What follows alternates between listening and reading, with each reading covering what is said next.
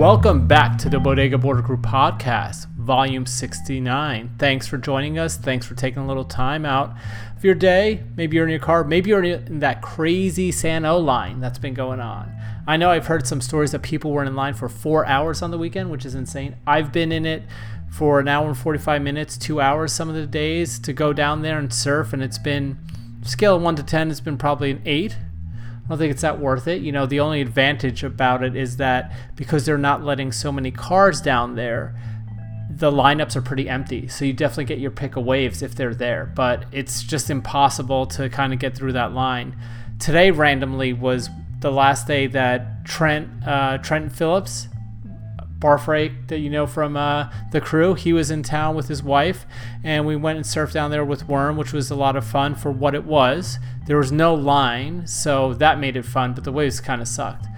But it's been great to chill with him. You know, I love when he comes to town. One of my favorite people in the world, one of my favorite surfers, definitely one of my favorite crew members. We have such a great time. I wish we would have two weeks together, but we only had four or five days, but it was great hanging with him and the Dark Seas crew and CJ and stuff like that. And I don't know, it's been kind of fun. There's been a little swell in the water. Hope you guys have been having fun. I hope you guys that have been waiting in line at Sano, when you finally did get down there, that you did have a little bit of fun. But anyway, let's do a little housekeeping. This is the Bodega Border Crew podcast, volume 69. Make sure to check us out on Instagram at Bodega Border Crew. Make sure to check out our website, bodegabordercrew.com, where we have merch drops, we have videos, we have a bunch of other stuff, action items, you know, things that we're trying to do. Also, make sure to check out this episode description on your iTunes player for track listings and things that we're talking about. This episode, we got to sit down with San Juan Capistrano's own Kevin Skvarna. Kevin's a great surfer, all around good guy. I got to know him last year at the duct tape in Rockaway. And he was one of the competitors, but we've met before we surfed together. He's a really great guy. He talks about competitive surfing, what that whole racket is, what his take on board design is, and that kind of thing. This episode, we also talk about the state of retail, and not just surf retail, but small business retail as it's affected by COVID, or has it really been affected by COVID? We also have some short takes this episode. The short takes we have uh, this episode first off, Al Nos, officially part of the Vans apparel team. The second short take this episode is this new film called Streets and Roads by Carl Walton. That's pretty dope. And lastly, we wrap up the short takes with a conversation with Erin Worm Ashley that uh, Surfer Mag put out. Great piece of content, lots of video out there, and that kind of thing. So I'm excited about that. But this episode, I wanted to go back to our roots of hip hop and some of the groups and MCs that I love. And one of my favorite groups of all time is Digable Planets. And when they first hit the scene in New York City, they were doing these little shows in these underground clubs. Um, I think one of them was called Metro, that was at Union Square. I remember the whole acid jazz scene was starting to pop up, and they were part of it. And at first, I was attracted to them because of that, because the live band aspect and this whole like heavy bass movement. But I slowly started to realize that a big part of their sound was more about being experimental in this kind of groovy way. And as I got into other groups such as Shabazz Palaces, which are offshoots of Digable Planets, I started realizing there's this whole scene of post 2001 hip hop that came out that really was inspired by the DNA of the Digable Planets. And so this episode, I'm starting it off with a Digable Planets track, but all the other tracks are tracks that I found and groups and MCs that I found that I think relate and have taken a lot from them. So I hope you guys enjoy. Sit back, relax, and I'll check in with you guys in a little bit. Peace.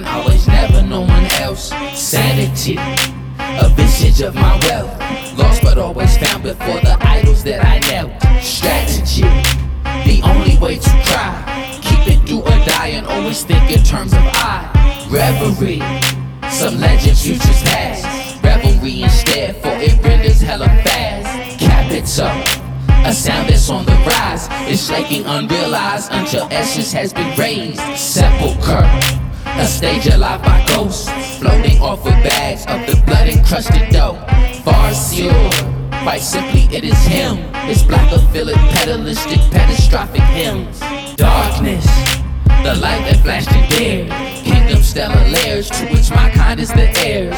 Pasquin I, the gestures game of vice. The prior said culprit slain during heist. Them just walk around and walking around.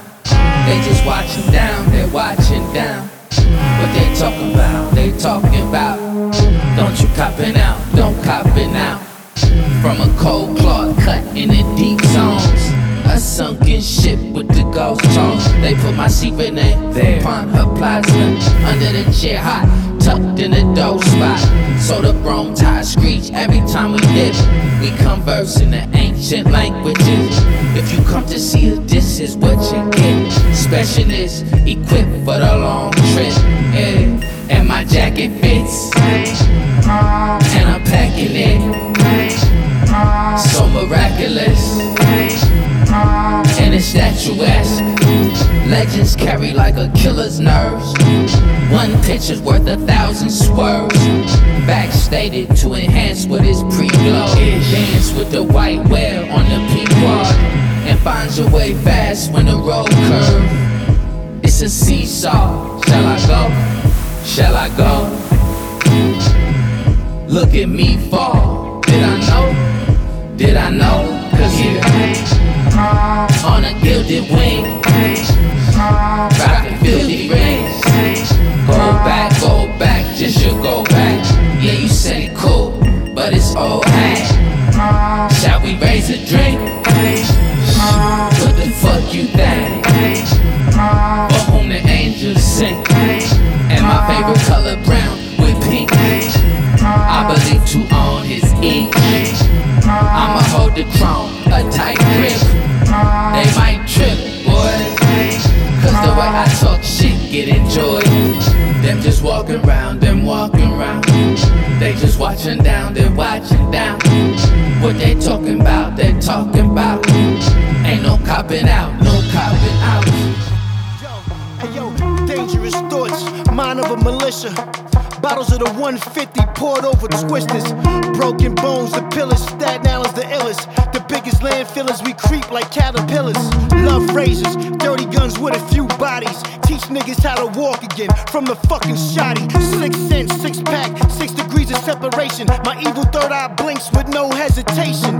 Dust bags, spoonfuls of sugar help the medi.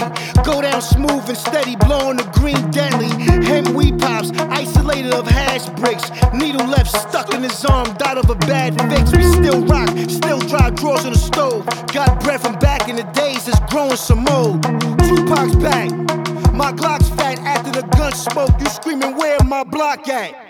Both hands crusty, need a little lotion. That shit don't matter when the mix the color ocean. Smoking on potent, goons bagging up in the living room, blocking the flat screen while I'm watching juice. Move your big ass head. My favorite part on Q and the DJ battle. Move a eye, scratch you. 95 from 95 on the coffee table. Condom selling dimes, still shiny as a nickel. Pistol and designer boxes, shoe boxes, and bedrooms. Some got stacks, but most discontinues. What's on the menu? Eat a rapper like butter and squash. Bark on a nigga with the blade out. Run up in your safe house. How ironic, like a rain got a nigga like somebody hit Sonic. Smoking on chronic, feeling like Nostradamus. See, dying ain't your future. Nigga, I promise. Bombing color 7 series, TiVo, the World Series, bout to miss the game. Hitting sevens on the slot machine. Dice game, face starter. Drone driving and a charger. With a big titty bitch like I like Takara. What you know, but if you know what I know, you better get ghost for I get ghost. I don't know what you know, but if you know how I know, you better get ghost for I get son? They chalking that money on the ground shit. UPS, FedEx, I deliver the pound shit. Raw dog, my hood's like crazy 80 stamp bags. Stapleton niggas stash they guns in shit bags. Do rags and blue and red flags. We keep new tags. Skinny or big jeans, niggas they still sag. Brag about two chains, four chains, six chains. Spread eagle bitches in the crib, giving brains still. Keep them clocks crispier than printed money. In the champion gear that I rock, will hide my face for me, mask down. 357 in the box of shells. Seenville, dead on the kid in the stairwell. Stem cell, my niggas are scientific. We make crumbs and wax, the THC is prolific. Fruitful, my clan bundle cash like Pablo. Banked in the Cayman, stairs house is out in Cabo.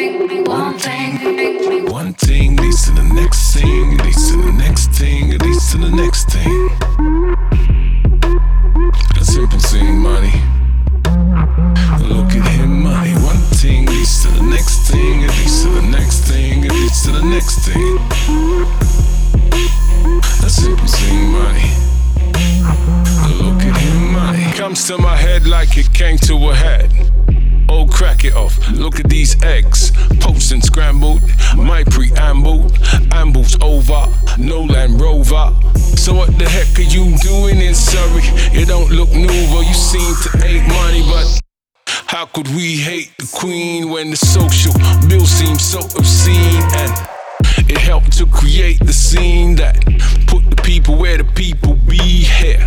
And it's also openly here. Got the taste for the finest E here. One thing leads to the next thing, leads to the next thing, leads to the next thing. One thing, one thing, one thing.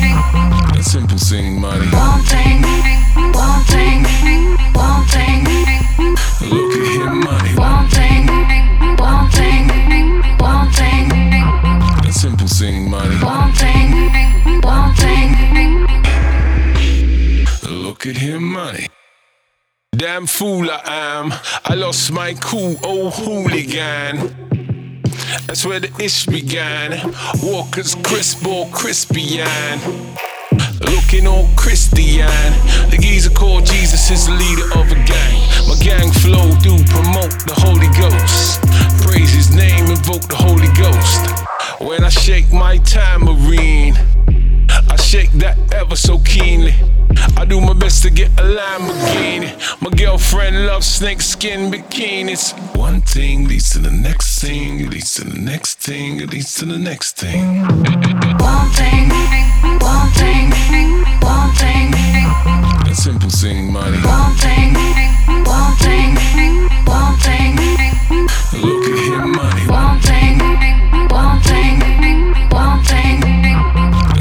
losing money. One thing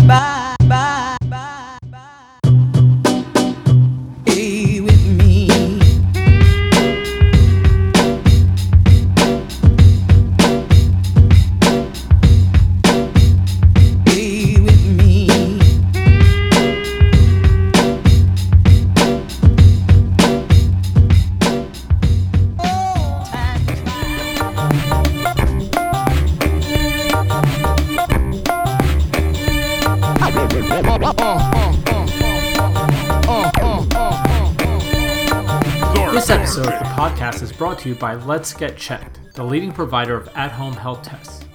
Are you looking to improve your male hormone health? With Let's Get Checked, you can do a simple at home health test that will give you a complete picture of your hormonal health in five days. Hormonal imbalances and reduced levels of testosterone are becoming a huge concern for men these days. Male hormones are important for a number of different functions, such as sperm production, maintaining a healthy sex drive, and maintaining muscle strength and mass. Some of the main symptoms of hormonal imbalance include low energy or fatigue, infertility, anxiety or depression, bloating, and headaches. So, how does the whole process work? Your test is delivered straight to your front door. You just have to self collect your blood sample from the tip of your finger, mail the sample back to your accredited laboratories in the prepaid label, and receive support and guidance from the LGC medical team who are available 24 7 to offer you the personalized advice you need to know your hormonal health. A lot of people don't think this is an important issue, but for men past the age of 30, it's something they should really look into. And with these tests, you could do it at home really easily. This week, Let's Get Checked wants to invite you to join their community with their 30% discount code, Bodega30. That's B O D E G A 30. So go ahead, go over to their website, letsgetchecked.com, type in the code, and get your test going.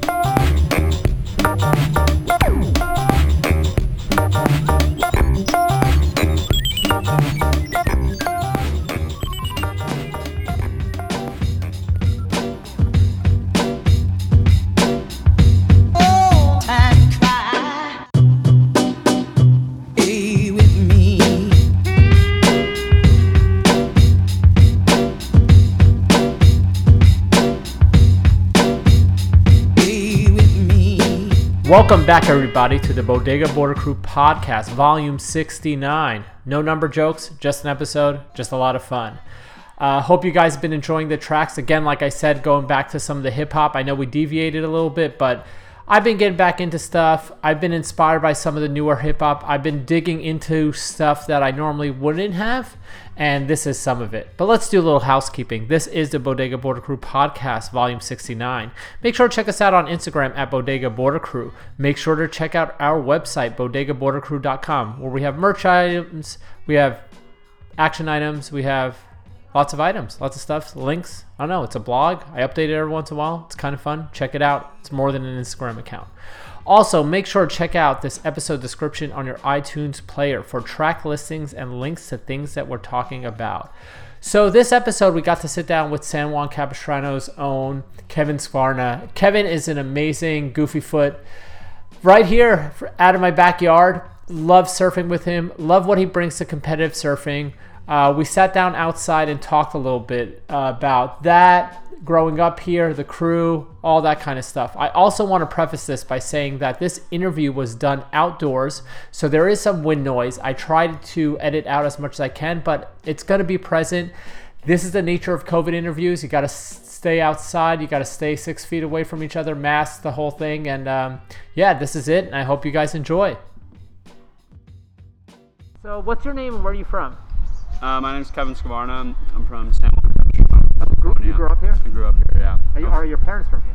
Uh, no. Where My, my parents grew up in Upland, so Oh, okay. yeah, they were pretty inland. Oh, okay. And uh, my dad always came down to San Clemente and stuff growing up as a kid. And when they were like getting married and stuff, um, they started out. My mom went to school up in Berkeley, and Oh, wow. they lived in Oakland for five years, and Uh-huh. then my dad kind of just like whipped out a map and was like, "This is where I want to live," That's and awesome. kind of went for it that way. Oh, that's Um, cool. So they, they were looking in San Clemente and Dana, and they just really like it here, and I'm super glad I lived here and not anywhere else. No, no, no. You're lucky to grow up here. It's a great community. I mean, we live in like the neighborhood next door, Yeah. the town next door, and it's like I think it's like just awesome. Yeah, it's beautiful. Um, how did you get? What age did you get into surfing, and how? Like, when, Um, when was it introduced to you? Super young. I mean, the reason my dad wanted to move here so bad is because he liked to surf. Okay, Um, surf. Yeah, and uh, so we were always going down to the beach and stuff. And I mean, I think when I was like less than two years old, I was like on the front of his board and kind of doing that kind of thing. Uh-huh. And then, then surfing was always around, but it was never like my big passion or whatever. I Uh-huh. like to ride bikes and skateboard. You were a kid. and- You were a yeah, kid yeah, doing yeah. everything, Yeah, yeah. it wasn't. It wasn't like something I felt like I like needed to do or had to do or anything. So, and then later I was doing like junior guard stuff growing up, and so I was like more around the ocean, like through those like elementary school, elementary like middle school age, Uh-huh. um, and then I kind of tried to do the surf team at Marco Forster, Okay. and that was kind of how I like got introduced to like friends who surfed and stuff, and then all of a sudden I had a bunch of friends who liked to surf and Who were some of the like? um, I think I have like two buddies who live around here. Um, my buddy Colton Sullivan. Um, you know him. People might know on on the podcast or whatever. But uh, we we became friends like in sixth grade or something. Okay. We we kind of learned how to surf like more or less learned how to surf together Uh-huh. almost. Um, and then my buddy Walker, he was kind of a boogie boarder surfer, but his brother surfed and stuff. And Oh, cool. We kind of got into going down to the beach together and stuff, like in those middle school years. And then, It's like kid stuff. Like Yeah. like, like, hey, we're going to the beach, we're hanging out. yeah, fully. I mean, that's the beauty of like growing up here, right? Like Yeah. you could be like doing whatever. Exactly. When did you get into like longboarding? Um, I was always more. I like had a shortboard early on, but n- never liked it that much. Uh-huh. Um, and I kind of just fed off of like where my dad wanted to surf and stuff. Oh, that's true. And then so, and he he was super into Donald Takayama and all, all of his surfboards and stuff. Uh-huh. Um, and he has a nice little collection of Takayamas, and he's Oh, like sick. he was really into them and like really really liked his craftsmanship and stuff. Uh-huh. Um, so that was kind of like the natural place that I just went and I was like attracted to when I was like I think I was in seventh or eighth grade when I like saved up and bought my first board and I bought an in the pink like a Oh, tough, tough, tough light in the pink and like saved all my money and just bought that thing and then from then I was like I was kind of just like in, more interested in longboarding like I think the barrier to entry is a, like I mean maybe financially it's a little more but to like Yeah. the skill wise it was less and Yeah. so I, I always felt like I was having more fun longboarding and like I still feel like generally I have more fun longboarding than shortboarding Well, there's more days you could go out surfing. Yeah, I mean that's the thing that people don't even realize. Like a lot of people who don't live in like Southern California or California in general, like they're always like, "Oh, you can like surf at any time." I'm like, "Well, I have got the right board," but I was like, if you're gonna shortboard, you could maybe surf like yeah it's so small. that, I, I have that debate with my friends all the time. It's like some of them are really, really good shortboarders, and some of them ride everything, and some of them just ride longboards. And like, I really have a big mix of uh, people that I surf with, but like, it's almost impossible to ride that like standard shortboard, like, unless you're really, I mean, and not to consider California just being like LA and down or Ventura and down or whatever because there are like really good powerful waves past that, you know. Um, but like where I live is down south here, and even in like this little Orange County bubble, there Yeah. not that many great shortboard waves. No. I mean, there's lowers and there's all these other little nooks and crannies, but if you want to surf every day, I don't think you're having that much fun No, on no, those I- standard boards, you know. I mean, look, I used to live up in LA, and I used to see all these people out there like struggling on these like you know, Firewire, Kelly Slater boards, and these Hayden Mm. shapes, and like their little like rusty thrusters, and I'm like, Yeah. dude, that doesn't look fun to me. Like No. to be honest, like I don't know what like you're working so hard to just get like one turn, like that seems so annoying. Like Yeah, why yeah. would you do that? But then when it does like pick up, like it's great to have that skill. Like I always equate it to like like I love riding my my longboards 90% of the time, but when there's a swell in the water and there's something punchier, I'll take a fish out like a twin fin. Like I'm like, okay, I'll go out with that kind of thing. Uh huh. I'll just have fun. And that that's uh, like, I mean, bringing it back to my dad, he was always just like, I mean, the more waves you're catching, the more fun you're having. Like you're out there to ride a wave, Yeah.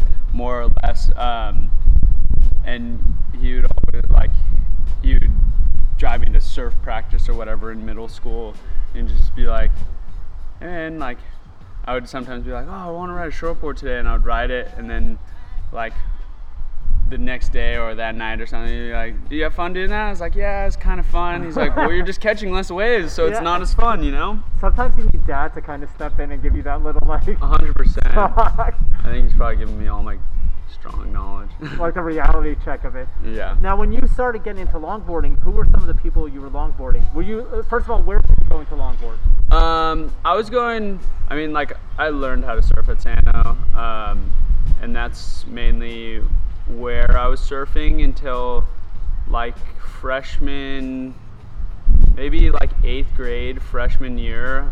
Um, I became friends with Kai Takayama, or maybe even a little younger, seventh grade or something, and uh, they introduced me to the Oceanside Longboard Surf Club. Okay. Um, and then that's that was kind of like my eye-opening. Like, wow, there's a lot of longboarders out there, and there's a lot of different ways you can surf on a longboard. Yeah. Um, and that kind of opened up where I was like, all of a sudden, I was like, oh, there's Malibu. Like, I didn't know there was Malibu until Oh, okay. like until like seventh grade or something, you know, and like and that was just how it was for me, you know. I just was like, oh, there's Sano and there's Doho, Yeah, and yeah. like those were just the places my parents would drop me off at or go down surfing. And there's Salt Creek and stuff, but like you couldn't ride a longboard there really. Yeah. And so there's like all these just like little nooks that are close to my house, but I didn't know there was like all these Yeah. waves until like that seventh or eighth grade, being like, oh my gosh, there's like tons of stuff out here, like it's endless, you know Yeah. and I'm still finding new places. And Now, so did you join this the, the Oceanside? Yeah, I did. Okay, so then you were doing like the coalition stuff. yeah, yeah. So like maybe, probably like freshman year of high school, Uh-huh. I was like, like, I, I joined younger than that, but there was always. It's hard to even piece it together, really. I'm trying to like think back and like. I'm honestly just have like these photos that I've seen over time of Uh-huh. like us. And I'm like, damn, how old were we then? Yeah. You know, because it could have been a little younger. I would think it's like sixth, seventh, or eighth Okay. grade um, is when I joined their um, club and still doing that. And So you're still part of the club. yeah, yeah, Yeah, and it's- so it's like like some of the people that that people know. It's like Kai is part of it. yeah. So like, Michaela, is it Michaela part of it? Yeah, so the Smiths are a part of it. Um, the Takayamas.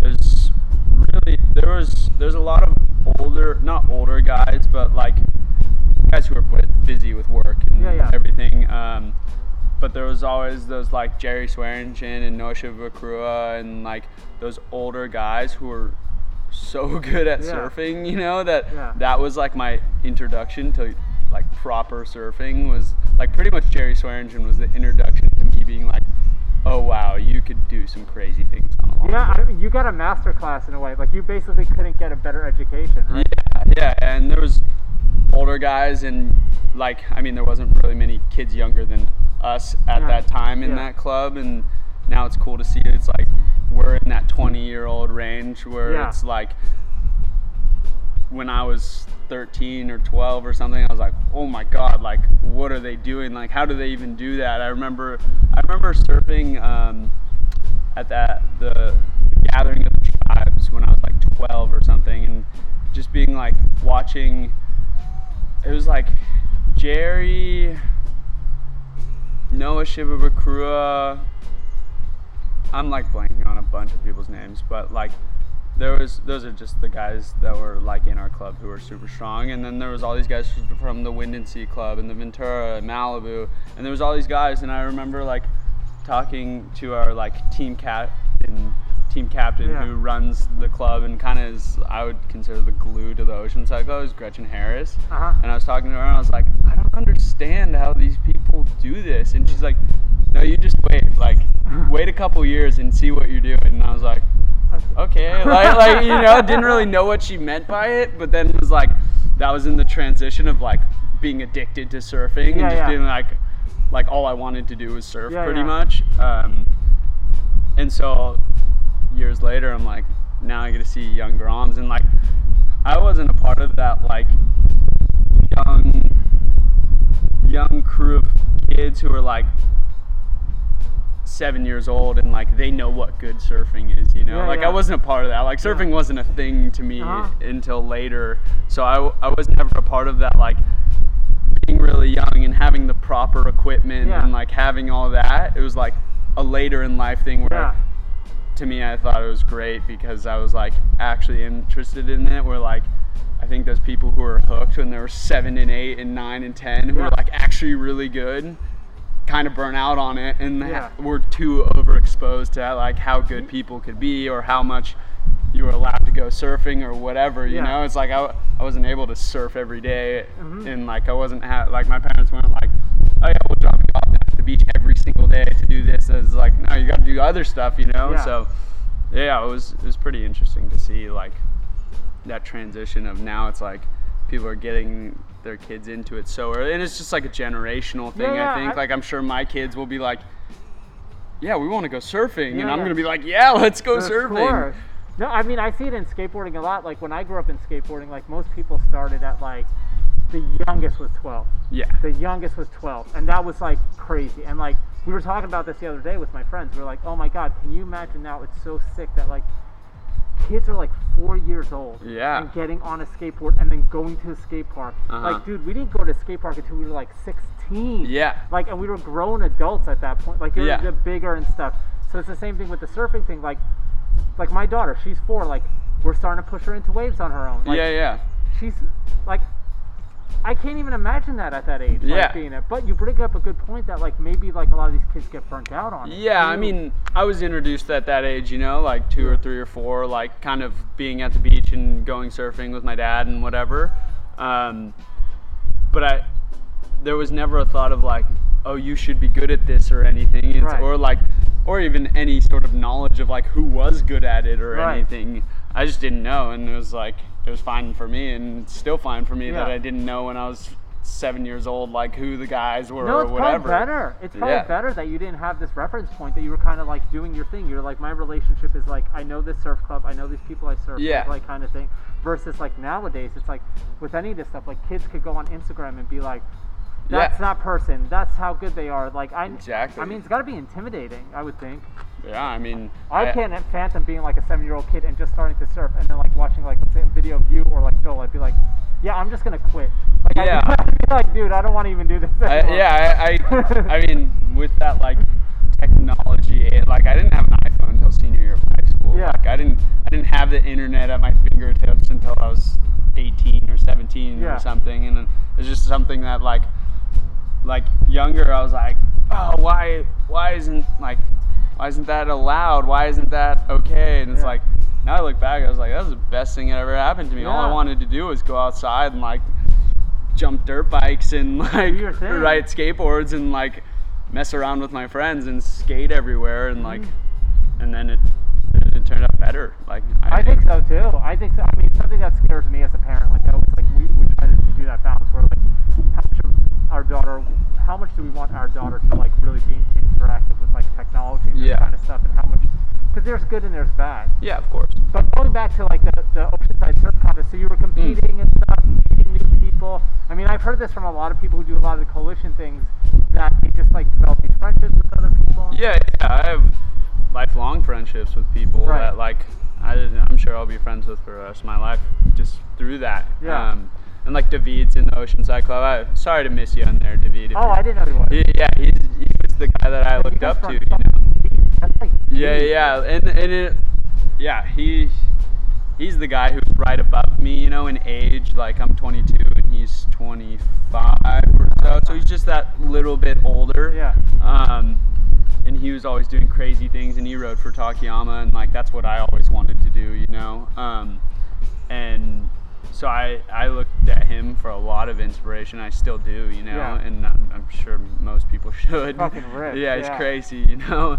I He's mean, I think what like you and him and people like you guys are bringing to longboarding is just more of the diversity. You Mm. know, like I think for a lot of people, like if they don't know, like let's say we were talking about shortboard surfers in general. Yeah. Like if they picture in their head what longboarding is, ninety percent of the time they're gonna think, oh, someone just going down the line, just walking, Yeah. getting on the nose on the shoulder. But versus you guys, like a lot of turning, a lot Mhm. of power to it, like a lot of grace. Like even when I was surfing with you yes, yesterday at Sano, like like I saw you do like like this huge fucking cutback on this left, and I was like, holy shit! like dude, like someone like anyone who shortboards would love to be able to do that on a shortboard, and you're doing that with like a longboard and tying that right into like a walk to the nose, Yeah. kind of thing. And I think what you guys bring is just like a little bit more excitement from what people think. You know, people in their Yeah. head, they're predetermined. They're like, oh, it's like slow walking, it's Uh-huh. blah blah blah, this and that. But you guys like, like. Like Kai as well, like are Yeah. bringing this, like yeah, we could like nose ride like deep in the pocket, but then it's also we could fucking turn on the gas, Yeah, and yeah. whip it around. Well, and that, that I think, I mean, there was there's always been people who've been really good at turning longboards, and like even who are doing it in a traditional sense, or with not even like I don't consider my equipment traditional, and Yeah. like what Kai and David are riding isn't traditional, Yeah. and like it's it's just this like constant, ever changing Mm-hmm. like progression of everything, you know, like everything is trying to be improved at all times Yeah. pretty much even though like surfing's not broken we don't need to fix it but No. there's always that like well you could do this and you could do that and like there's always these tweakings that you can do and it just makes it so it's it's still fun you know it, it Yeah. wouldn't be fun if i was still riding the same stuff that i was two No, ye- a year ago even like I, I would it would just not be new for me. So, and I like that a lot, like just changing things and changing fins and changing boards and just like really trying as much stuff as I can, Yeah. just so it has that new and exciting feel. Yeah, I mean, it doesn't get boring. I mean, one thing that's interesting that a lot of people also don't realize about like, like longboarding in general is that over the last like I'd say the last five to six years, the amount of progression there's been in equipment has been kind of insane. Yeah. Like it's definitely like for a long time you had a lot of people who were like like the in the pink and like the DT like those are kind of like those kind of standard longboards, right? And Yeah. everybody was riding something similar to that. Yep. And then all of a sudden you saw this shift where it's like people were going either like this direction, that direction, foiled rails, fucking V bottom, like like no concave rolls, Yeah. like all well, and I. I think there's been people who have been cued into it for a long time, but it wasn't this thing that was out there, you know. And it, a lot of it has to do with like I don't want to tie in competitive surfing already, but like the change in competitive longboarding that's gone on the last five years, I think has really changed where people can go with it. You know, like like it it's not still like all right, you're gonna want to be able to do like a full wrap and pretty much an air, Yeah. but only have to tap the nose and hang five for a sec. Yeah. It's like no, you better hang ten and do it nicely and cleanly. But then if you want that little bit more, you're still gonna have to put it on rail like legitimately, Yeah. not just check turning and stuff. And I think, and there's been there's been people that have been doing that forever. Yeah. It's just been I think so much smaller, and Oh, now because true. of social media and stuff, it's like it's like some kid in Spain or wherever, Australia or the US or all these places, there's they can watch someone on the other side of the world and like Yeah. Oh now I'm inspired by that rather than like just watching your people that are out front surfing in front of you, you know, which like and that wasn't the, the same, you know, it's like you could look at mags and you could watch the Yeah. videos but those mags and videos maybe weren't even representing what you wanted to do, Oh, you know, true. and didn't even give you that insight like, no, there's more out there. Yeah. Like and that's how I felt kind of like like I was kind of doing the coalition stuff and then got into the WSL stuff and got there and like Did didn't you started doing it what like two years ago, three years? no like I was a junior in high school. Oh shit, I didn't know Yeah, that. yeah. Me and David I was gonna say when David was doing it. Yeah, so me and David qualified at the, the same year at the same contest in Huntington. And what year And was that? I was either 2015 or 16. Okay. Um, and we qualified at the same time, and we were the only people that showed up with single fins to that year in China. Ju- The year before, Justin Quintal got second, and Uh-huh. he was riding a single fin and surfing traditionally, or whatever you want to call it.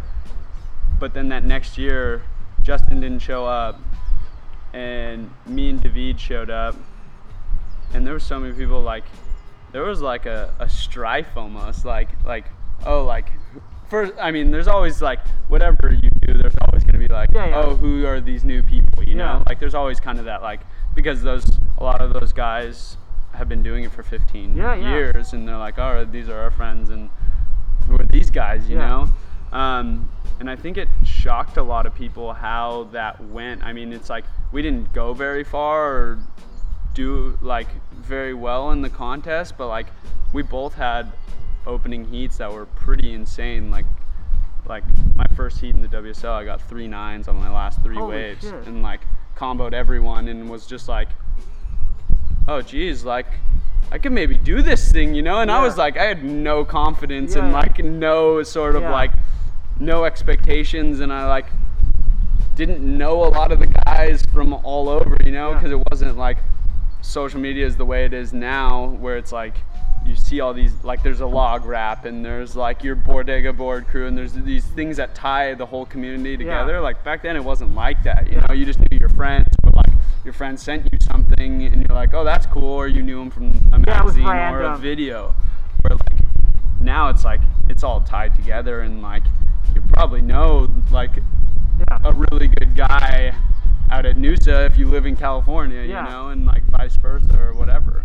So, and then there's always those misto guys and stuff, Yeah. which makes it great. No, but but a lot of those, I mean, those competitive, the guys who were in the competitive WSL side of things, were basically like you said, they've been doing this for 15 years. This was their tour. Yeah, yeah. And all of a sudden, you guys are showing up and like surfing like this. Of course, there's going to be some tension, which developed a little bit more as time went on. Did you see like when you went the next year? Did you see more people riding single fins? No, it it didn't really take. I mean, people showing up with them in their bags, but like so competing. Yeah, not competing on them. So like there was. I'm trying to piece together the people who were there like the first, second, and third year because those like those were the three years we went to China, I believe. Yeah. Um, that left point there, and the first year was the year after Justin, and there was no one. I didn't even see another single fin there. I don't think Uh-huh. there was like David had his first. Uh, no, it was, it was pre Michael Takayama, make not making boards obviously. He, But making them for him. but making them for David because he had a Leahi, which was like a new kind of board from Takayama and a and a Model T, and I had a Model T. Uh-huh. I think I brought two Model Ts and was like, "This is what I'm riding. Yeah, this is what I like." Yeah, yeah. um, and like people were like, "You're crazy, man! Like, you know you're not gonna do well. You know you're not gonna make Yeah. a heat. You know you're not gonna do anything well."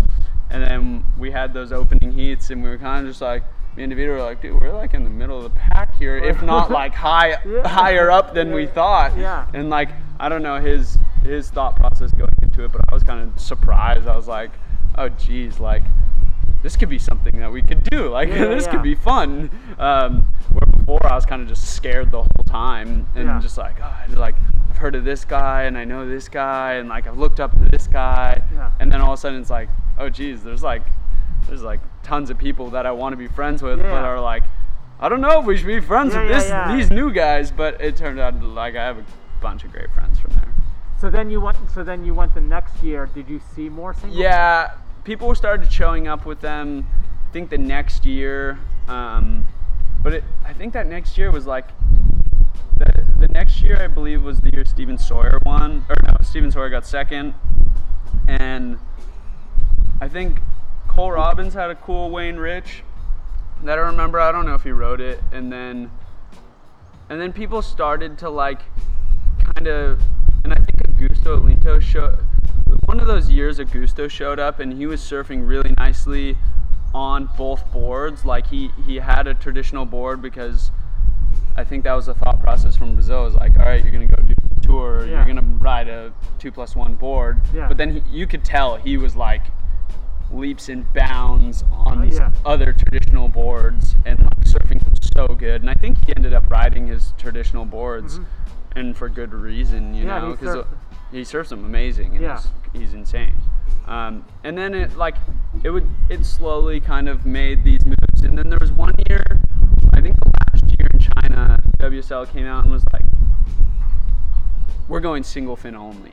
I remember that. and that was big. That was like a big deal. And there was like petitions and like like there was strife, you know, like Yeah, I mean, like have- people were pissed, and rightfully so. You know, Yeah. I don't want anyone to tell me what to ride, and Yeah, I don't think anyone else wants to be told what to ride either.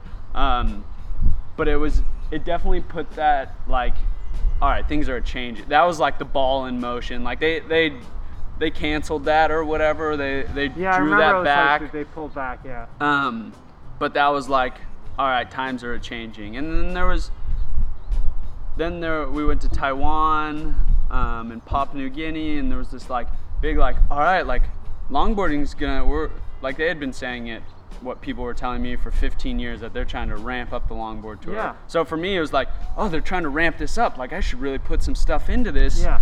to get something out. And then, Yeah. but then like a lot of the guys are like, ah, they've been telling us we're gonna have four contests for the last 15 years, Yeah. and, and we've had one. Yeah. So what's going on? Like this, don't get your hopes up, kind of thing. Right. Um, and then, then it kind of there was this like change of criteria.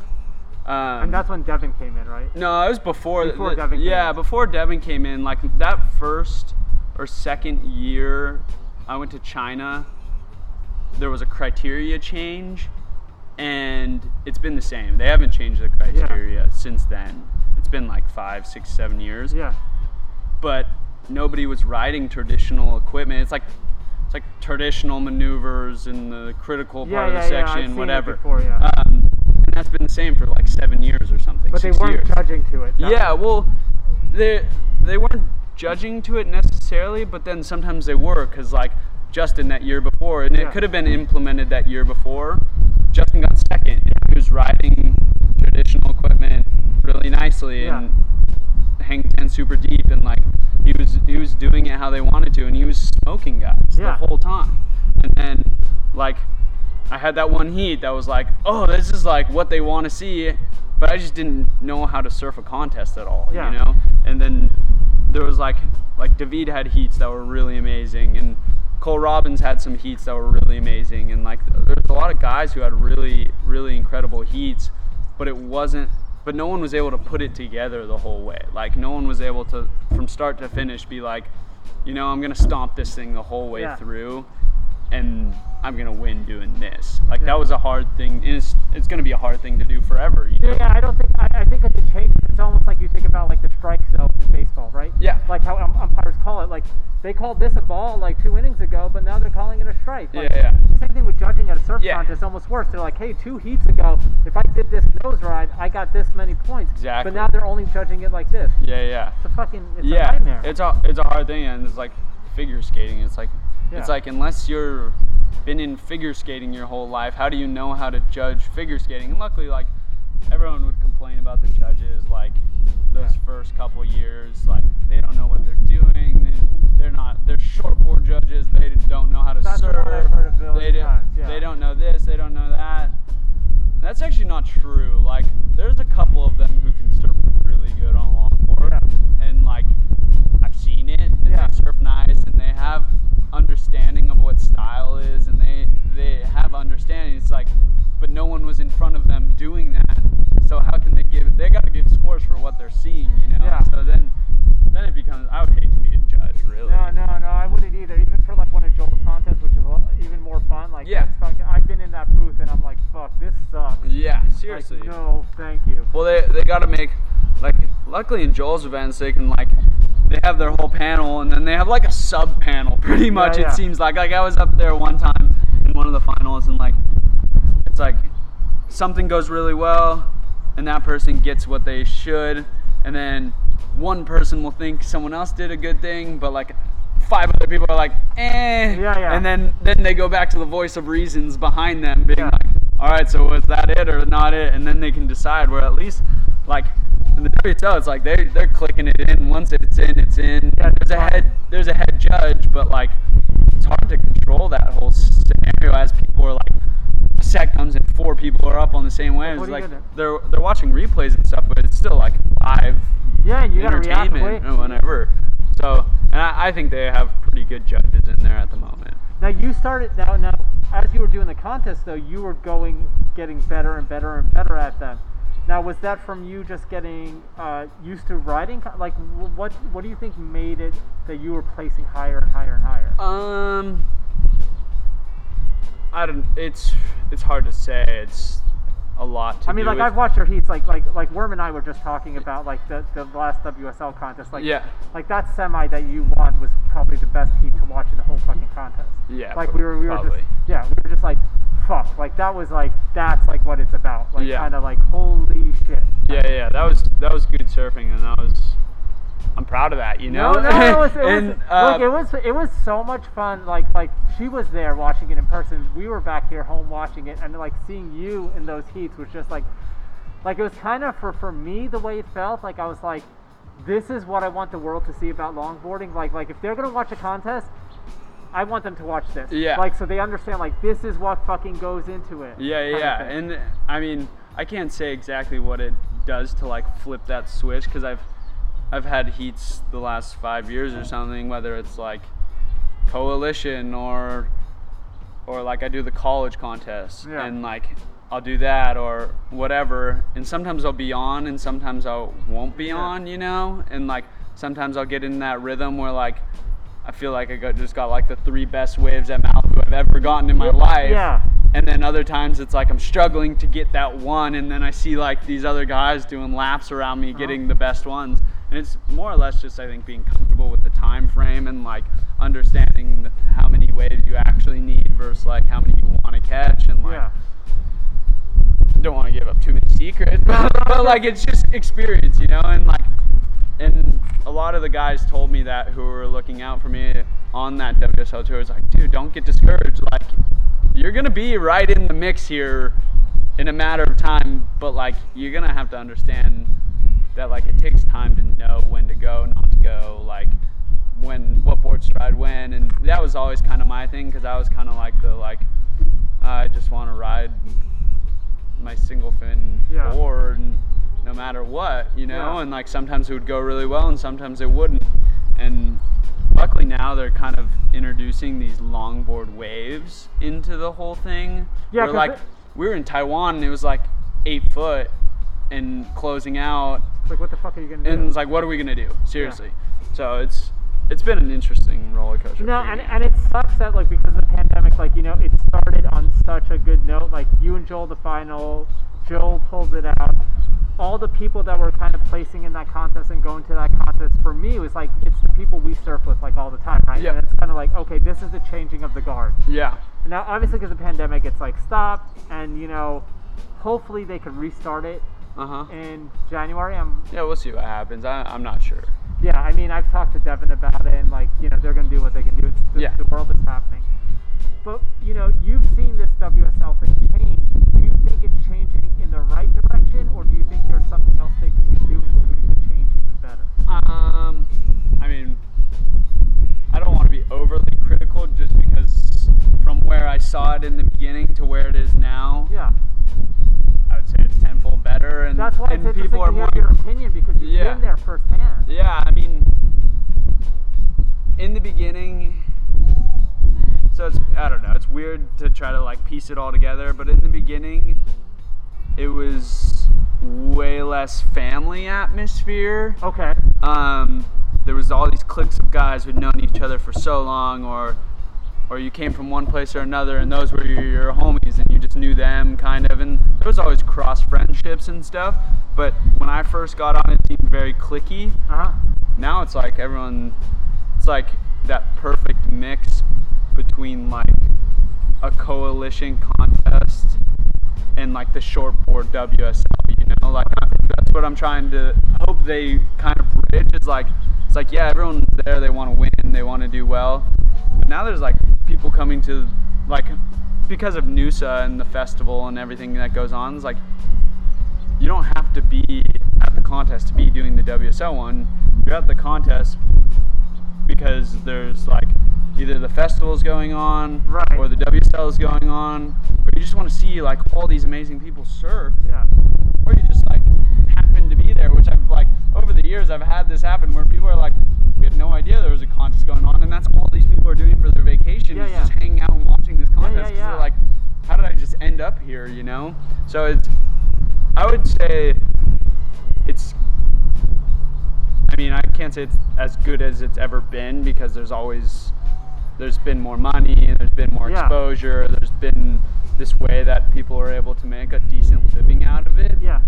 Um, and that's not necessarily the case right now. There's a couple guys doing pretty well, and then there's a lot of people who are doing their side gigs and Yeah. have are hustling, you know, and that's not a problem. But it's it would be something nice to see. It's like, yeah, it'd be cool. if The top 20 guys were able to like spread out sponsors Like and live do well. WSL shortboard life. Yeah. Yeah, because I think it's interesting when when they did the New York contest. This woman was announcing, and I forgot her name, but she was like awesome because she kind of knew everything about everybody. But one of the things that she said, which was so cool, and it actually, I think it's Shannon maybe. is that who it is? I think blonde girl. Yeah, yeah. Yeah, yeah, yeah. And she was like, the one thing about all these longboard competitors is that there's more college degrees in the water right now than you'll ever find at a shortboard contest. And I thought that what her, her Yeah, state- true. her statement meant for me is that like in longboarding, the people that do this, they have a bigger life than just this. Yeah. Right? Like this is the main passion in their life. But like you said, the side hustles, like this one's a chef. This one does Yeah. this. This one's like does this for a thing. Like, and I think that's what makes this culture very uh, enriching in a way. Because like when you see a lot of like the, because I've been around a lot of like CT surfers and stuff. Like you see them, it's like surfing, working out, nutrition, surfing, working out, nutrition. It's like Yeah. boom, boom, boom, boom, boom, boom, Yeah, boom. yeah, yeah. And this is more of like, hey, like, do you guys want to go to this fucking? Let's go to Joshua Tree and just hang out. Yeah. All right, cool. Yeah, let's, yeah. Let's do it. Like, it's laid it's easy going you know Yeah. and like it's I mean I can't put all shortboard people into a bubble and stuff. no, no, because it's Yeah, I, I wouldn't yeah. put everyone into it, but like I know when you're like, you know, you, for instance, you go if you go to like like a, a CT event right in person and you see like the, the athletes area Uh-huh. compared to like a WSL longboard, Yeah. athletes, it is crazily different so different and so- Yeah. like everyone's just chill, like you were saying, hanging out. There's other people there, like yeah like I think it's really funny when like there's no athlete area No. in any of the longboard events no, right? there's no like stretching shit. There's like there's like oh there's like free acai bowls and there's like a bucket of beers and we're just like fucking hanging out yeah and it's and there's like a, there's like a trainer or something Yeah. and like like I remember two years ago or something I was in Taiwan and I like my board just slapped me so hard uh, surfing the day before like hey you got like can you do anything for this? And he's like oh I can massage it. So he's just like giving me a little deep tissue massage right before. I'm like yeah it should be good. Yeah, like like, like I had "God, no idea what it was gonna do or not do no like no no. and and yeah, you're right. It's like, and, and there's a family atmosphere to it too. There's a there's a lot of spouses, parents, Yeah. brothers and sisters and stuff, and that's that's that family aspect that doesn't seem like it's getting intermingled too much. And like I obviously can't speak for like other tours and other things and other sports, but there's like a legitimate family atmosphere Yeah, oh, going yeah. on down there and it's Yeah. cool like and you're excited to see your friends and like Uh-huh. during this whole pandemic thing i'm like i'm like talking to people from all over like i'm Yeah. on the whatsapp like calling my buddies Oh, being like dude how are you guys doing Yeah, like yeah. like it's kind of crazy here is it crazy over there yeah it's kind of crazy Yeah. or no it's not like Yeah. or we're just surfing or we haven't surfed in 50 days or like like in you just get this like worldwide perspective on these things Uh-huh. because you have this family that's like everywhere yeah, which is it's, cool it's gotten so much bigger. I mean, that's the thing that I always liked about Joel's contest. Like Joel's contests were like it always felt like that, and it's nice to see that now happening to the WSL Longboard Tour. You know, because I think like the personalities that are behind, you know, not just you guys as competitors, but also the personalities that come along with it are very interesting. yeah they are Uh, one of the things I wanted to ask you about is so like I you kind of touched a little bit about it with equipment. So you've been getting a, a board lately from CJ. Yeah, so CJ and Ryan Engel. Okay. Um, and how did that start? um, several years ago. Um, I had always like, like CJ was always the guy for me. Like there was Joel. Like, like when I eighth grade or whatever, bringing Yeah. it back, he's like I was like, Dad, who should I like watch surf? You know? Yeah. And he's like. Oh, fire up YouTube and go look up Joel Tudor. That's what he said. Yeah, He's like, go look up Joel Tudor. And I was like, oh my god, like, and then soon after figuring that I was like, I figured out who CJ Nelson was. And I was Yeah. like, oh, this is the guy. Like Yeah. for me, that that's the guy. Like Yeah. it's it's hard to rival him. Um, just like I was really into his switch stance stuff and like his power and like the the control that he had. Um, and so I was kind of like I was interested in how he surfed and like I met him in Santa Cruz at one of the coalition contests, um, and it was kind of right when he was ramping up his CJ Nelson designs, I believe. Um, and we just kind of had a conversation. It was like, "What are you riding now? How do you feel about that?" Like, I was riding Takayamas, and Josh Martin had made me a. I was riding a Balsa wood board for like, whoa. yeah, like probably like eight months or so. It was like kind of when Takayama was like, like I, I was maybe one of the only guys to come in after Donald died, and they were like, all right, you're gonna be like, we're gonna help you out, and we're gonna, cool. we're gonna just help help you tune in what you're doing. You know, it's like you're good enough to like help help and figure out, and you want to have a relationship with your shaper. Right. Um, so I kind of got brought in there, and then it slowed down, and they were moving factories, and it was hard for me to get boards, and they were expensive, and like it, things just changed pretty quick. And I was like, all right, well, like let me explore my backyard. And I was like, Rachel Tilley was always riding for Josh Martin, and we, she was doing the the competitive stuff a lot longer than I have, but we traveled together, and like she was kind of my travel homie. Okay. Um, for the first couple years, and you know, I always liked Josh's boards. Um, and he made me. He didn't make me this board. He, the Balsa board was. It traveled a lot. It was like Austin Sonier had it, Corey Colapinto had it. Okay. Um, I think Rachel had it, and then I had it. And I rode that thing for like six or eight months, and it was still probably one of Yeah. my favorite surfboards ever. You know, like Yeah. I know he still has it, and I I text him or we'll Instagram back and forth and That's be like, cool. be like, when are we gonna get like, cause like we've been talking about making a balsa wood board forever, and like I know I'm gonna get one, but I'm gonna have to wait, and Yeah, like yeah. everything's got to play out and stuff. Um, but I, I was riding a balsa board and I was taking that to all the coalition contests and I was like surfing Santa like Steamer Lane on it in Malibu and like it was this chambered 10 Cool. like so it was lighter because Yeah. it was chambered um but it was like had this momentum to it that was I mean that weight, yeah. insane like it had boat resin 10 ounce fiberglass I believe and like Yeah. it was it was an incredible board like now I'm just thinking about it like damn I wish I had that Yeah, board right now um, but I know it's close by and I can get it whenever but that I was kind of doing stuff with him um, and I was kind of just like wanted to explore surfboards you know because I wasn't tied in really yeah. with um, Takayama and then and then CJ approached me and was like well like we're getting these boards made and and like these uh, the different guys are shaping them for me and he's like well like like Ryan Engel lives super close to you Yeah, he's right over here. and like we're pretty much neighbors and I didn't really know him Yeah. that well or anything um, and then I met up with him and we just talked about how I wanted to surf and where I was going to be surfing and I think the the first board he made me was uh was like a they call it the Eon Flux. It hasn't really come. I don't know if anything came about of it or anything, um, but it's like this diamond tail with wide point back, like Australian kind of influence, but has concave in it. And I brought it to the Mexi Log Fest, Uh-huh.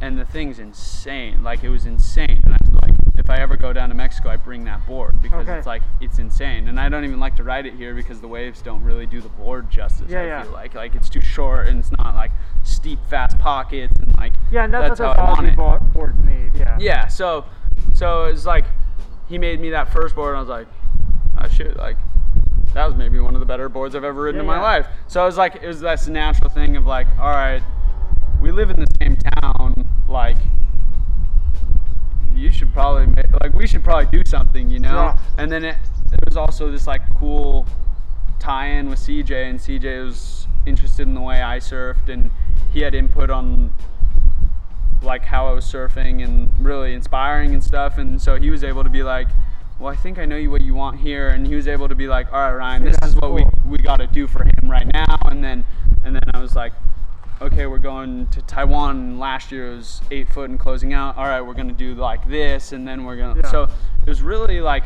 it was natural, but also very just like all came together naturally, but then it started to like really be producing like really good boards, and I'm super happy with the boards Yeah, I have. And Ryan Engel does not get enough credit for the work he does. I have two, two boards that he's made. Okay. I have like a, a twin fin fish, and then I had a, uh, a bandit board. Nice. And like I love those boards, but like th- I see all the boards he does for CJ, and like I remember being at the factory a couple times. He doesn't get the credit that he should because his boards are like unbelievable. They're top notch, they're world class, you know. Yeah. And like, and I, like, and he was a shop kid for Infinity, and like he's been doing it and Yeah. around forever, Yeah. and like, and then he's he's got a shaping machine, and like he's cutting boards for people, and Yeah. he's like so involved in the whole process, not just the shaping. Oh, yeah, Like, oh, he's yeah. he's so in tune with like cutting boards and like making sure he's getting rockers 100% correct, and like. Yeah. He, he's just really amazing with his tools, you know. Yeah, I, I love all the stuff I've seen that he does, and like I've seen your boards and stuff. It's like, I, I just think it's someone that like definitely deserves more credit for what they do. Yeah. Um, you also have a relationship with uh, San Onofre Surf Club, uh, surf company. How did that start? Um, that was also pretty natural. I mean, I was like down in Santa, and like I, I've known a lot of those people for a long time. I went to middle school with a lot of those kids, and high school with some of them, and and everyone kind of just been around and stuff. And then all of a sudden, my like some of my friends were working in the factory over there, um, in the warehouse, and doing design and promotion and marketing and like that. This guy Joey Lambert, um, who owns San Onofre Surf Co, um, was really just like taking care of these people, you know. And I'm like, Yeah. dude, this is cool. Like this is a this is a this is a cool place to be, you Yeah, know. Um, and that's what really drew me in was like how it was such a family atmosphere and like it's such a grassroots like all right these are like our three shirts that we want to do right now and then it's kind of growing and growing and growing and growing and now they're like they're doing good and they're they're doing No, well they're and, doing awesome. and uh and they're like a a really just like it's like a grassroots brand that isn't hasn't reached its potential yet and Yeah. it's gonna go Yeah. so that's that's cool to be a part of because i like i have a lot of faith in it and the people working there have a lot of faith in it and joey has a lot of faith in it and like because it's such a good idea you know Yeah. it's like it's like sano you know everyone knows it's Yeah, like like surfing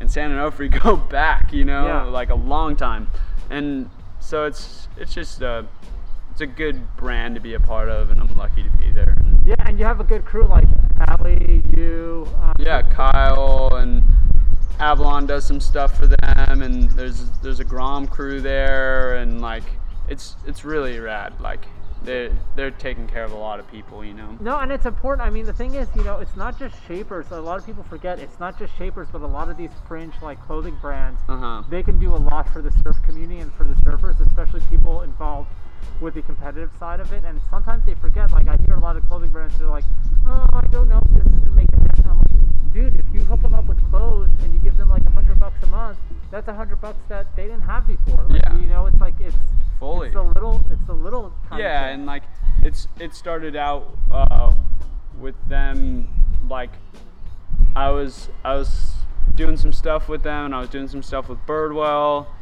and like I kind of was like oh I want to like I want to be like doing some sort of I always saw these guys and like they're writing for these people or whatever and like I was like oh that was, that's cool you know like Yeah. that's that's my way into like not having to pay a plane flight here Yeah, or yeah. an entry fee here and like so it became like like it's not a like I don't even know how to say it, but it, it becomes like this thing that starts to help you, and you're like, all right, now like, like, we can help each other doing this, and that's that's what it is really. It's like we can help each other and get this thing out there, and the more we help each other, the more it gets out there, and Yeah. the better it goes and stuff. So, and it was it was very like organic in the way it came about, and I'm friends with those guys, and No, can no, just it's go grab coffee with Joey, and we'll talk about conspiracy theories and aliens and crazy stuff for like four and a half hours, and be like, oh, that was a long time. Later, Yeah, like time I'm gonna to go, go. surf. Yeah. So it's it's it's a cool place to be, and I, I really enjoy it. Now you also um you uh did some work with uh, Flying Daggers, right? That's like is that CJ's fin company or is he just? A Yeah, it's Flying Diamonds. Flying Diamonds, Um, sorry. No, you're good. Um, so it's it's a mix. It's run. There's a couple people involved in it. Mark Nelson, um, who originally uh, like did most of the uh, business side of CJ's company before they sold to Firewire, Uh-huh. and then Yusan Sumitomo, who's like the brains behind Thunderbolt Technologies. Yeah, you, yeah. Um, and crime surfboards and like these these really intelligent people, you Yeah. know. Um, and they're they're their factories are like all tied in close to like FTS and all these different fin areas and stuff and so it's natural for them to be like oh, like we we have this board line we want fins for them right Yeah, and like it's like we could say yeah go buy this fin for it or we could design stuff that's like for the boards and Yeah. then it's just another like natural progression of like things that people are trying to do and produce and Yeah. stuff um, so I, I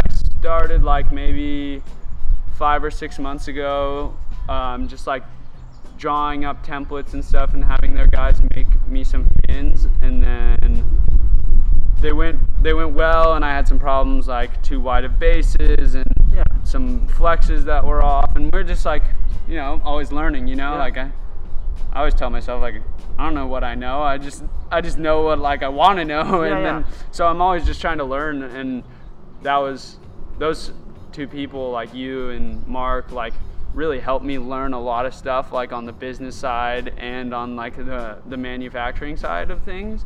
And they um, they gave me an opportunity to like make make some fins and we're doing that right now. And we we haven't come out with anything yet but we're we're getting it going. And I have a couple fins that I'm really stoked on. Um, I haven't even really named them yet or Oh, figured awesome. out colors or anything but I have I have all the samples and stuff. Uh-huh. and I have like one that's pretty Greenough influenced with like a little narrower base than the tip of a Greenough, but a wider base to or a narrower tip but a wider base than Oh, a Greenough. And then I have the I always rode like before I was super into the Greenough. I liked the the DT Flex fin, Yeah. like that fin that everyone rides on the Michael Takayama boards. Um, but for me, there was improvements to be made on that fin. Yeah. Um, so uh, I have a fin that's a mix between that and some other people's fins from a long time ago, and Uh-huh. like just kind of working working in that fin and like I wrote that that session you saw me yesterday Yeah. was the first time I rode that fin. Oh really? Yeah, and it, it felt pretty good. No, no, you were like it was fucking crazy. Like I was looking at those turns, I was like fucking hey. Yeah, like- so that was the first session on the fin, on that fin. Um, and I, I think that's going to change a lot of people surfing, not just my own, but like I, I've sent some photos to some buddies and like, hey, look what I got. Because I've been talking about this like, this like DT Flex influence, like that sort of rake on the fin. Um, yeah, because the break is pretty severe. yeah, but then like the the leading edge on it, I've always kind of thought that wasn't exactly what I wanted it to be, and like that's the beauty of it is like it's all personal preference. Yeah, it doesn't yeah, matter, totally. you know. Yeah, yeah. Um, but I just felt like there was like this little improvement that could be made on like the turning and nose riding aspects of that fin. Um, and so I played around with it. I think we got it honestly, and I sent it to my buddies, and they're like, "All right, can I get one?" You know, like yeah. I, I need one. I need one, and like uh, it's pretty funny. I, I'm excited to have my buddies surfing them and stuff, Yeah. and, and me surfing them, and like getting getting other people's opinions on them too. Um, but they're they're beautiful looking. Like these, they're amazing the way Yeah, they I've, came se- out. I've seen some of the ones that CJ has. I mean, I think that's the thing. A lot of people don't realize, like, in longboarding, it's this. When it comes to equipment, it's got to be this perfect. It's like a like a three pronged match. If, you- if you ask me, it's the surfer, the board, the fin. and it's not just this the board and the fin, but where in the box the fin is placed for that person and how they like Yeah. Because some people like like I remember when I first started longboarding, like I would move the thing all the way to the front, have a super fucking squiggly board, Uh-huh. and then like now I'm like a middle of the box person. Yeah. Certain kind of fin. Like you could dramatically change Yeah, yeah. how you surf. Yeah, 100%. And like the fin changes so much. And then I have one that's kind of like a old Weber type fin. Um, Like a hatchet style. kind of, not like no, Or no, like no, the, not the, the pivot. yeah, like the the Weber pivot. Yeah. Um, it's it's pretty out of that book. Um, and I had a Mark Stavron make me a fin for my Model T a long, long time ago, like six, maybe six, seven, eight years ago. Uh-huh. Um, and it's very influenced off that. Um, and I always felt like like that one. I always rode super far back and liked it, and then like these other like Greenough influenced ones, I ride mid box, and then Yeah. that that one I was riding yesterday was all the way in the front of the box. Oh, Okay. And it felt really good too. So it's like it's really personal preference, how the waves are going to be, what Yeah. the board is that you're putting it into. No, it's it's all these like it's all these different like you know parameters. It's it's it's one of the things that I love about longboarding and I geek out about more than any other kind of surfing because it's like you know you could be in the parking lot or at the beach and like look at the wave and be like, okay, today I'm gonna have to surf it with like turning more, Yeah. that kind of thing, and you got to move that fin, you know, Yeah. and it, your board works for that. And like, Uh-huh. oh, you know what, I'm gonna really lock in nose rides today. Like that's gonna be my thing. People don't realize that you can. The adaptability is pretty impressive. Yeah, it is impressive, and like the the equipment is there's just like this spectrum, you know, that's infinite, and it's it's never gonna be solved, and it's never gonna be just There's never a perfect board. That's Yeah. like everybody thinks that they're like I've talked to shapers, they're like, I'm gonna make the perfect board. I'm like, good fucking luck. Because Yeah. guess what? The perfect surfer doesn't exist and the perfect wave doesn't exist, so the perfect board can never exist. Yeah, exactly. Like- And like I think that's what's cool about like asymmetrical stuff and like it just proves like you you watch Burch Yeah, at like uh, Desert Point and you're like yeah, dude, that could be perfect. Like like maybe that is perfect, you know? And like or if not, it's very damn close. Yeah. And he's just riding what he feels like is gonna be good. And like I think that has a lot to do with it that is really unspoken. It's like whatever you want to do, that's gonna be good, you know. Yeah. Like that's gonna be great, you Yeah. know. Whatever you really want to do, that's gonna be how, ha- like that really determines your happiness. Is like if you want to do it this way, but someone tells you to do it this way. Like you're probably not going to get the success you're looking Yeah. for if you just do it the way someone else tells you. But if you find your own path and you really just take it how you want it, Yeah. that's what I've learned the last couple of years is like you just got to do whatever you're gonna do, and like not in a selfish or malicious or not caring about No, other no, people no. way, but like if you do what you want to do, you're gonna ultimately I think be happier because you're just following your path instead of trying to like oh well this person wants me to do this and this person wants me to do this and like then you're fighting these little like demons in your head being Yeah. like oh maybe I didn't do that exactly how I wanted to do it or maybe I didn't go this place or that place because someone told me it wasn't the place but I wanted to go there and I should have went there and like Yeah. I've always noticed like going and just doing trying to not exactly what you want to do but just going and doing whatever you feel like is right is usually going to be right and Uh-huh. if you're if you're a good person it's going to work out you know Yeah, it's like forcing a style, right? Like you might like you could like a surfer and their style, but like you shouldn't try to copy them because it's not natural to who you are. And like Yeah. you said, you're fighting all these little things. Like maybe your body isn't the same shape as that Yeah, person, yeah. and you don't have the same weight distribution. So how would you even have that same style? yeah that's Sano right now really Yeah. there's a lot of people copying a lot of other people I, and there's some really original people down Yeah. there doing really amazing stuff and then there's a lot of people trying to be like well i watched this video 600 times so i should be able to do that and like you kind of forget that that person did that because they wanted to do it yeah. not because they saw someone else surf that Yeah, they way didn't see the vid- they didn't see the video 600 times to film the video. Yeah. that You saw it 600 times. There was no fucking video. Yeah. So they did what they did. I they mean, invented it you know like it's like Yeah. it's like they didn't invent surfing but they invented that Yeah. nuance of whatever that is really so it's pretty funny sometimes sometimes i get discouraged down there just being like No. Damn, I, i've seen that video that that person was trying to do I know that I know that. Yeah.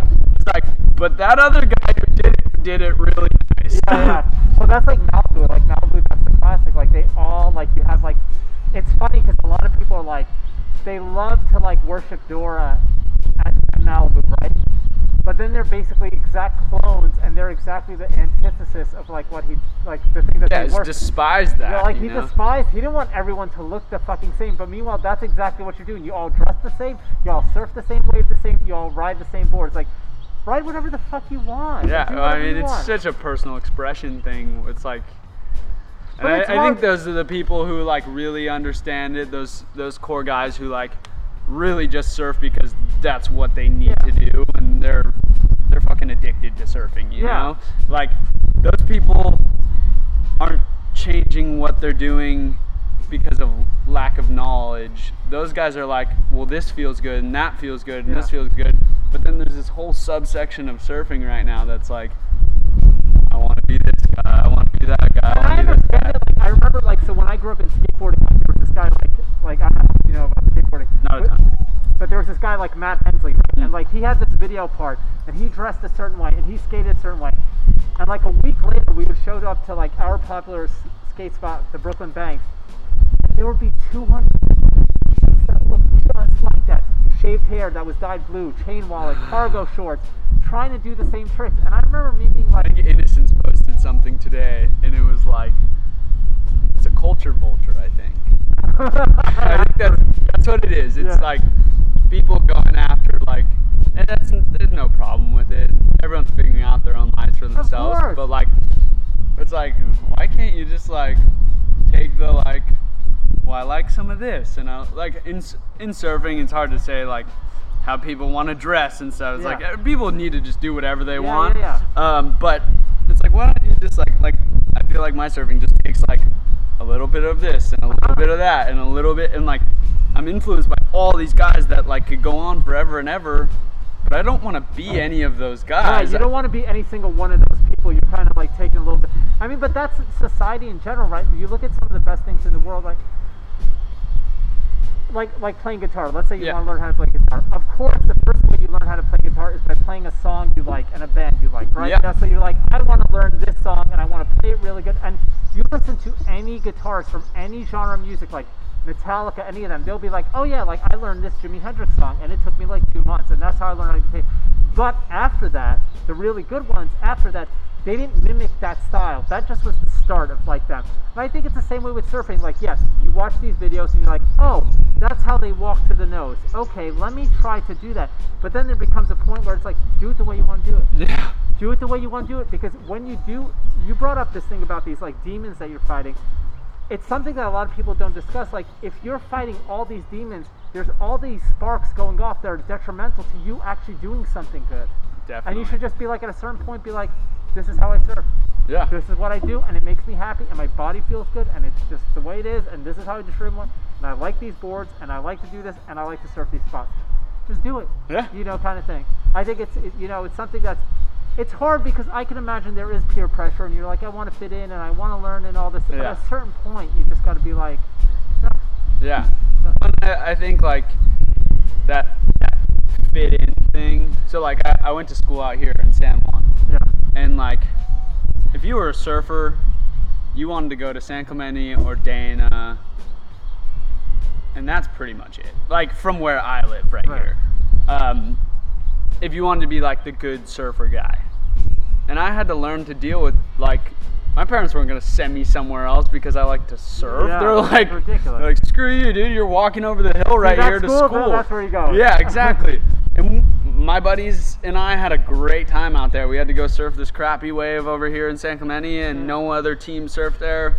And it was great. Like we were just fooling around every day. We went, we went and surfed for like surf practice or whatever. We could go to those other places after school or on the days we didn't have our whatever. And then like now that I'm friends with most of the guys who like went to Dana or San Clemente or like know them or whatever or have relationships with them, it's like yeah, we all just like experience different things and that just guides us to like where we're gonna go, you know? Yeah. It's like like I don't know anyone who went to either school who like really made it in any Yeah, sort so of it's way. like it's like it's It's like, you guys just took it way more seriously than we did, Yeah. and I mean I think we had more fun, honestly. You well, know. here's the thing: when you bring up the fun thing, I think why you guys became like better surfers, whatever you want to call it, better, whatever the term is, is that you guys weren't pressurized into it. Yeah. So like you had more fun, and like when you're talking about this thing, like having these random pressure points, you're going out into like you were saying, oh, we went to this crappy break and we used to fool around.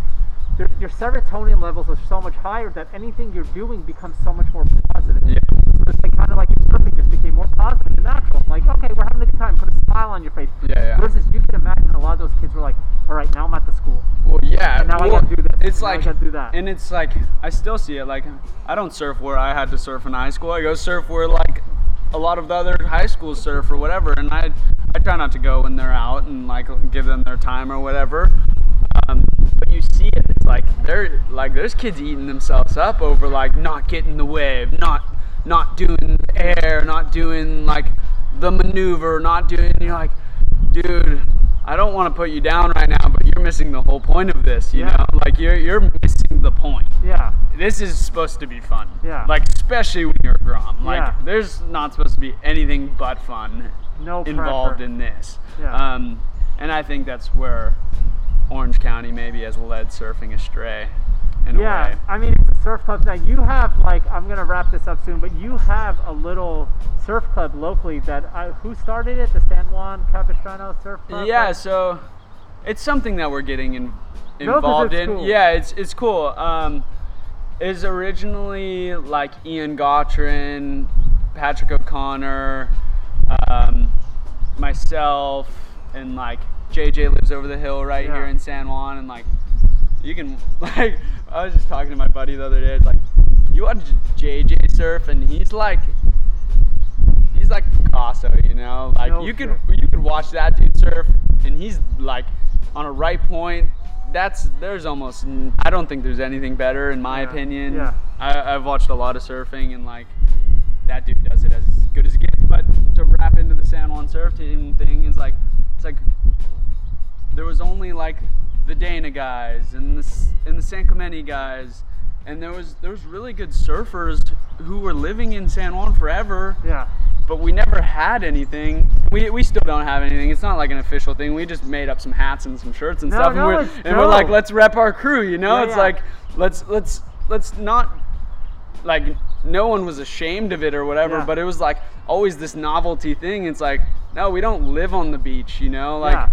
Sorry, we don't we we weren't that lucky, but we're damn lucky, and we're happy to be here. And like And we rip. yeah, and if you're gonna if you're gonna be like, oh, but we're these guys, we're gonna be like, ah, fuck you, we're these guys. Yeah, So yeah, like, yeah. that's kind of where it came about, and then- and there's a there's a strong crew of, of kids and stuff that Yeah. are really into longboarding that I never really noticed when I was that age or younger. Um, like I had my buddies who we surfed with Yeah. and stuff, and and we liked surfing, but we never noticed it was like anything else other than Right.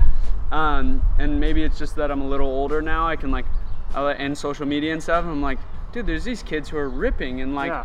and they're inspired by all these other people who are around them, and that's cool. And like, maybe we should make something of that. So we we haven't like done anything really official No, I know there's like yet. Instagram because Ian turned me on to it, and I was like, dude, this is dope that you guys have this little like crew. yeah, it's like, a grassroots deal. like, it's like this is so cool. Like this is, but see, these are the things that like social media and surfing. This is where it excels. Like you could do these little things. Like, oh fuck it, let's start this random account, make some shirts. It's like Yeah. me and my buddies. Who cares? Yeah, Like, yeah. And then everyone kind of feels like they're in on it. A post goes up every once in a while. Yeah, it's like everyone has the everyone has the account info, so it's like, hey, if you, and it's like it's no one on there is like posting stuff of themselves, you know? Yeah. It's like it's like, oh, I see this cool thing of Ian. Like Ian's not gonna post a photo of No, himself on no. the San Juan surfing, so I'm gonna go and like Yeah. be like, dude, look at this guy, look Yeah. who we got, and Yeah. then like, and then we'll, we'll like snipe photos from JJ's Instagram Yeah. and be like, look at team president or we got like the dads. And like we're like oh but like did you see him surfing in the 80s like here's a photo that someone pulls out of a scrapbook somewhere Oh, and stuff. and uh, it's pretty cool actually. Like the dana point surf club it's like it's a shortboarding club kind of deal and it's a cool family atmosphere.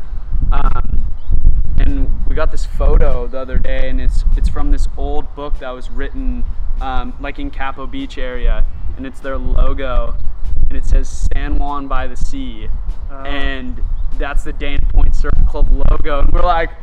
Yeah, that's San Juan by the Sea. Like, I think that's us. Yeah. But and like, it's cool. We know like everyone's friends with everyone, so it's cool. But we're just like, hey, we have this little nook of guys who are really happy about surfing and like are into No, it. there's and, like, a there's a big community here. I mean, that's again like one of the, what's been like one of the amazing things about like you know living like right here is that like I love like all you guys and like this little crew and like getting to know you guys better. Like I'm like this for me is like kind of like like you and Ian and JJ like like just so like positive and good. And, Yeah. like, and like I think maybe there's something to be said that's better about like well, we live by the ocean, but not right by. it. Yeah. Like there's something to be said. Like we're not we're not spoiled like you guys. Like we have to work for a little bit. Like we gotta actually go down Ortega Highway to get to Doheny. It Yeah, takes a right. little- It takes a little work to do that. yeah. So and and we have fun with it, and I s- like. No, my, my friends still give me shit, and I give all my That's friends shit. like, and, that's what's fun. and that's what's fun about it. So it's good, and hopefully, um, hopefully in the next little bit we can like. We were actually talking about like pre-COVID stuff. We were like, hey, we're actually gonna have a meeting and see just what kids show up and like who wants to be See, a part of our club. Yeah. So and I think that's coming. You know, like and that's gonna that's gonna matri- like materialize into something. So I think it's cool. I think it's great that you guys do it, and it it harks back to how surf clubs started. Yeah.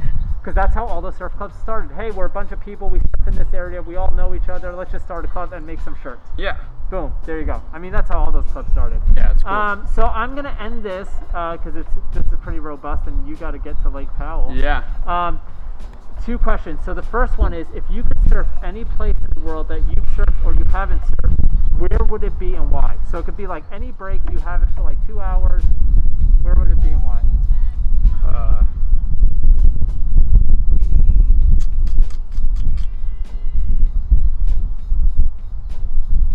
I really want to surf Cloudbreak. Okay.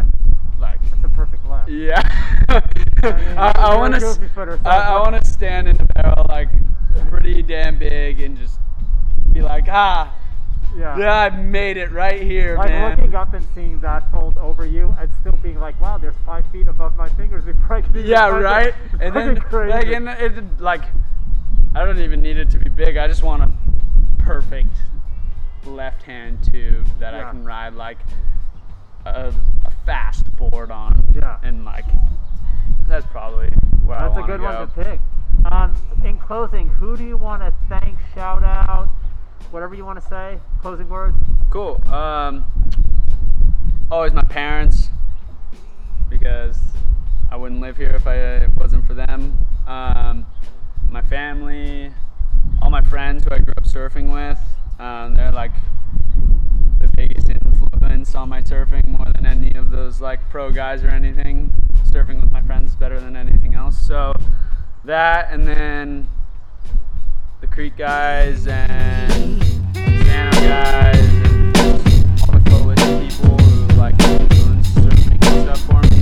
Friends I have around the world. Those are those are important people to me Yeah, and like um and then CJ Ryan for getting me the boards that uh, like made the difference, you know. Yeah. Um, Flying Diamonds, the fins are coming soon, and super stoked to be a part with them. And Santa Free Surf Co, Joey and Wiley and Hallie and everyone in the office there who takes care of me and really, uh, really supports me. And happy to be there. And I'm Awesome. stoked. Awesome. We got to get you a beer sponsor, though. That's Yeah, that's what we're talking about. Yeah, we get- I can do a beer sponsor. There we go. Come on, let's go. Let's get some. But it can't be like shitty beer. Like it's got to be like decent, and no like frou frou beer either. Yeah, yeah, yeah. Awesome. Um, thanks for sitting down, and uh, yeah, see you Yeah, out there. thank you. Special thanks to Kevin for sitting down with us and talking. You know, I think Kevin's take on competitive longboarding is really where I personally would like to see it go. Where, to be honest, it does pay homage and respect to all sides of it in a very tasteful and stylistic way.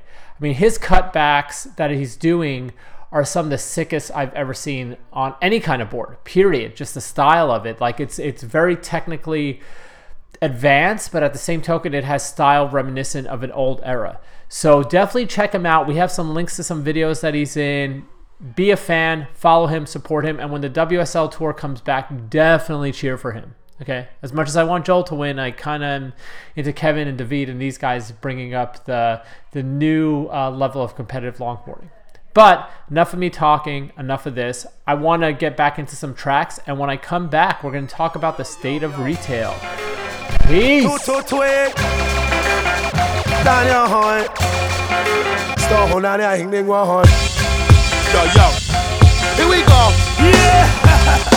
Collaboration. Tuna read that maestro. Suspects. Dynamite. Some people are getting worried right about now. Yo. So worry them, I worry them, I worry them, I worry them for him, man. They must be them, they must be like. Worry them, I worry them, I worry them, I worry them for him, man. Them, I worry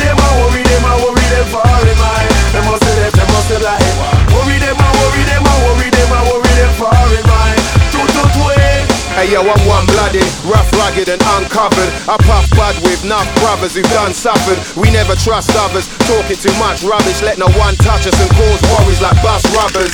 So tell the law to uncuff us from their rough justice and corrupt judges that want us buggered. If you think I'm a victim cause my skin color's different, then lift up your fist and middle finger the system. Let's start open fire now.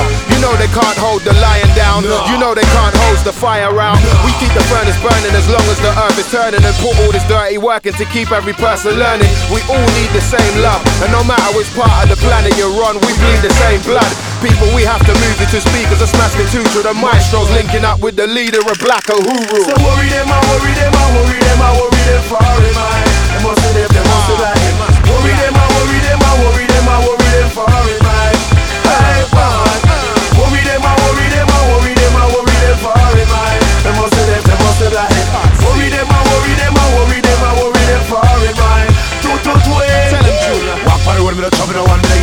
No no heat, no out. Grandma goes a vegetarian. Music is my obsession. When I feel good, it's some yam. Pick some can use it, I'm a smoke in the come. Get a yam. Start to sing, oh, what a bamba. Use my money, buy food and place. Now use my money, but me a free base. No my pants chop off my waist. One feel like me out of space. No guy now come cut my throat. Take my chin and go pop this boat. You money woman got stiff tough coat. Laugh and take that big joke. Me no laugh, me no fool, me no bag like you. Heap and tail, me no eat past two. Come see a trouble, me no want full food. Living up to judge a rule. Round up on me a facial. You scared, you know I'm Brandon. Who play that tone, me a man, they you can live it radical. People stay scared of me? I gotta laugh cause we walk the same streets and you breathe the same air as me. I hate to feel hate, but that's the only thing I feel when I've got to cross the road just to make you feel safe. Judging books by the covers, you should read between the lines. There needs to be a time when you seek and you shall find that we all have a difference like the sun and the rain. But the blood in our veins makes us all one and the same. Now say, Wake up in the morning, smoke a fat bag of weed.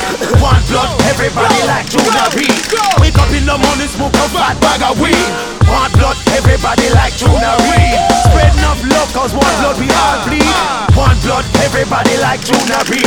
Spread enough love, cause one blood we all bleed. One blood, everybody like Junior Reid. So worry them, I worry them, I worry them, I worry them for him. They must them, they must be like. Worry them, I worry them, I worry them, I worry them for him.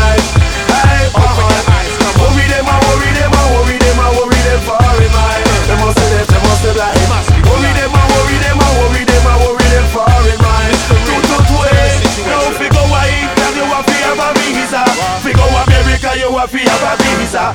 Figure Canada, you to have a visa. Figure Africa, you to have a visa. Figure Japan, we to have a visa. Figure Germany, we to have a visa. Figure Australia, you to have a visa. Go modern day makeover. You feel me? Uh, deviance, uh, check it out, uh, knowledge of the digger, but we're taking it back to the golden age, the golden time, son, we're bringing it back. Yo, we're taking it back with the dope rhyme. We're taking it back off the front line. We're bringing it back with the dope line. We're bringing it back, son. We're taking it back, son. Uh. We're bringing it uh. back. Turn off the radio and the video. Modern day hip hop played like Arsenio. But they don't hear me though. My thoughts and material, they stop predictable. Change your material. Overkill is pitiful. Hurting sales in the physical. Old like it was biblical. Trying to reach the pinnacle. These times are pivotal. Flowing smooth like Digable. Trying to change the game. It's gonna take a miracle. That is why it's time for new lights to shine. Cuts blow your mind. That's the design. Spitting out the line. See knowledge divine. Grab the microphone and bring us back the time. Golden age rewind. Always on my mind. Throw up your signs. Always on the grind. Shorties and the dimes. Drop the ish that matter. Backspin the platter. I'll stop we this taking batter. it back with the dope rhymes, son. We bringing it back off the front lines. Yo, we taking it back with the dope lines. Yo, we bringing it back, back. Uh. We bringing it back, back. We're bringing it back with the dope rhyme. Son, we're taking it back off the front line. Yo, we're bringing it back with the dope line. Son, we're bringing it back. Yo, we're bringing it back. Yo, yo, and yo, we bringing it back. That old New York back, you know that boom, the back, back, the boom, back, yeah, boom, the back, back, the boom, back. It's that boom, back, original rap like back in the days when rap was really real. When brothers didn't kill for the thrill of dollar bills, but still we build just like modern day pharaohs with 360 degrees of pure stilo. Sino, Reno was civilized. I rise like the phoenix to save the world with beats and lyrics. It's automatic. Doodle buggers type galactic with this outer space funkadelic. Got nickel bags of that aqua boogie, yo, you smell it. You know you gotta love it. The way the creamy spy agent Duke Togo does it. We keeps it hip hop. We keep it true to life. We keep it two turntables and a show bringing it mic. back mic. with the dope rhyme. Son, we're taking it back off the front line. Yo, we're bringing it back with the dope line. Son, we're bringing it back. Yo, we're bringing it back. Yo, We taking it back with the dope rhymes, son. We bringing it back off the front lines. Yo, we taking it back with the dope lines. Yo, we bringing it back, back. Uh. We bringing it back, back. Uh. We bringing it back. back together, Digable forever. Any kind of weather, bullshit we sever. Push that too clever, rock in it endeavor. Hip hop forever, stop, I say never. Bring it back together, hardship, whatever. Pull down the lever, count all your cheddar. I strive for the better. Music now a terror, think like it was pleather, shoes like it was leather. Uh. Nas album said that hip hop is dead. I'd rather use the word paralyzed instead. Record labels make sure their seeds are fed, but don't really comprehend the money is red. That is why it's time for us to change the game. All these new age rappers sound the same. Talking about their platinum chains and all the fame. Digable and deviant, some we're bringing it back. We're bringing it back. We're bringing it back. We're bringing it back, son. We're bringing it back, son. We're bringing it back, son. We're bringing it back, son. The takeover.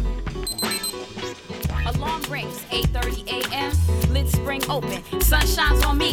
Hail another day in Queens, a good one. I'm hoping wanna leap into action, but I'm still in slow motion. Take first steps and stumble, almost bust my ass. I need to tighten really bad, but not likely today. I'm tightly pressed. Enough days on the run make anybody shit a mess. There's about 50 feet between me and the door. A junk jungle on my floor that wants to eat me. Papers and clothes, plastic wrappers and shit crunching through my toes, plus the occasional roach. But I clear level one, stroll to the banyo. Naked as jaybirds, I bust some turds. Watch my grill piece, brush teeth, shave legs, get clean. Splish flash for a hat, then grab eats. Check the clock, it's 9:15. Phone rings, and so it begins. No caller ID, so I can't tell who it is. It's too early for friends. Plus, I don't even open up shop till 10. I just let it go. Can't take the chance to bust up my flow while I'm trying to operate. Niggas be babbling when I'm trying to concentrate and get ready, steady. Time to motivate. Okay, so many things to do for real. Where do I begin? I don't know. Day to day, it seems there's not enough time to squeeze my whole life in. Too many things to do, that's real. Places I could be. Day to day scrambling, I barely have time to chill and just take it easy.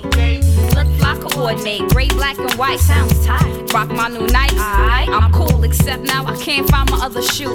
Okay, uh, I had them on yesterday. Upon he think back, I came inside, took a piss, went upstairs, twisted my hair. I sat in this chair over here, took off my kicks and undressed. Hmm. So I assume if I'm correct, it's in this mid-sized pile of mess to my left. I guess, I hope, yes, complete. Resume now, groom to high fashion. I'm smashing. Hot stepping on schedule. Got a session at seven. Loose ends to tie up before then. Emails on the internet. Touch base with connects. Tighten up my concepts before I jet. Don't forget, cash a check at Chase. Lace my 93 guzzler with gas. I'm on the case. Gotta keep pace. Can't let the day get away.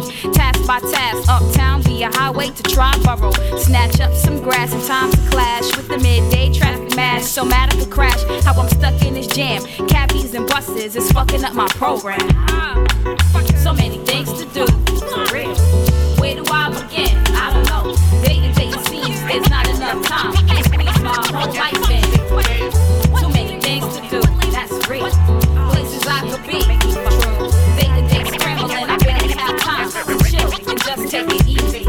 My first dose of road rage for today. I finally made. Point A, Dip's crib. Pick up CD, drop it off. Point B, record label. No place to park, so I left it on the table. With the receptionist, she got a few tattoos, one on her navel. I forget her name. Call dude and explain where I left it. Tell him to send my dough and express it, cause I need it. In my head, I've been spent it. It's only been five minutes. NY, pricks and dicks, stay patrolling. They gave me a ticket. Well, fuck it, I keep rolling. Past these cats in the Buick that's slowing me, holding me down. Damn, I can't catch a break. Time be speeding. It's 328. I got one more meeting. Get plex at the train. Each second be counting. The sun is freaking beating. I'm thirsty overheating. Next deli, some H2O to go, please. Next stop, 34th Street. East side of bumpy ride from Madison. Fighting through blocks and blocks of savages. So I politic ate A bit. All systems is go. If complex is there, then we could start the show. But nothing's ever perfect and the A was late. We arrived 7:30, but the song was great. I'm finally here. Word. What's the deal, Richie? What's the deal, L? Y'all ready to do this? Word. You know what I'm saying? I know y'all was waiting for a while. We're just a half hour late, though. You know what I'm saying? We got plenty of time. I'm gonna knock this out. Word. Check out this. It's hot. So many things to do. For real. Where do I begin? I don't know. Day to day not enough time my whole life in.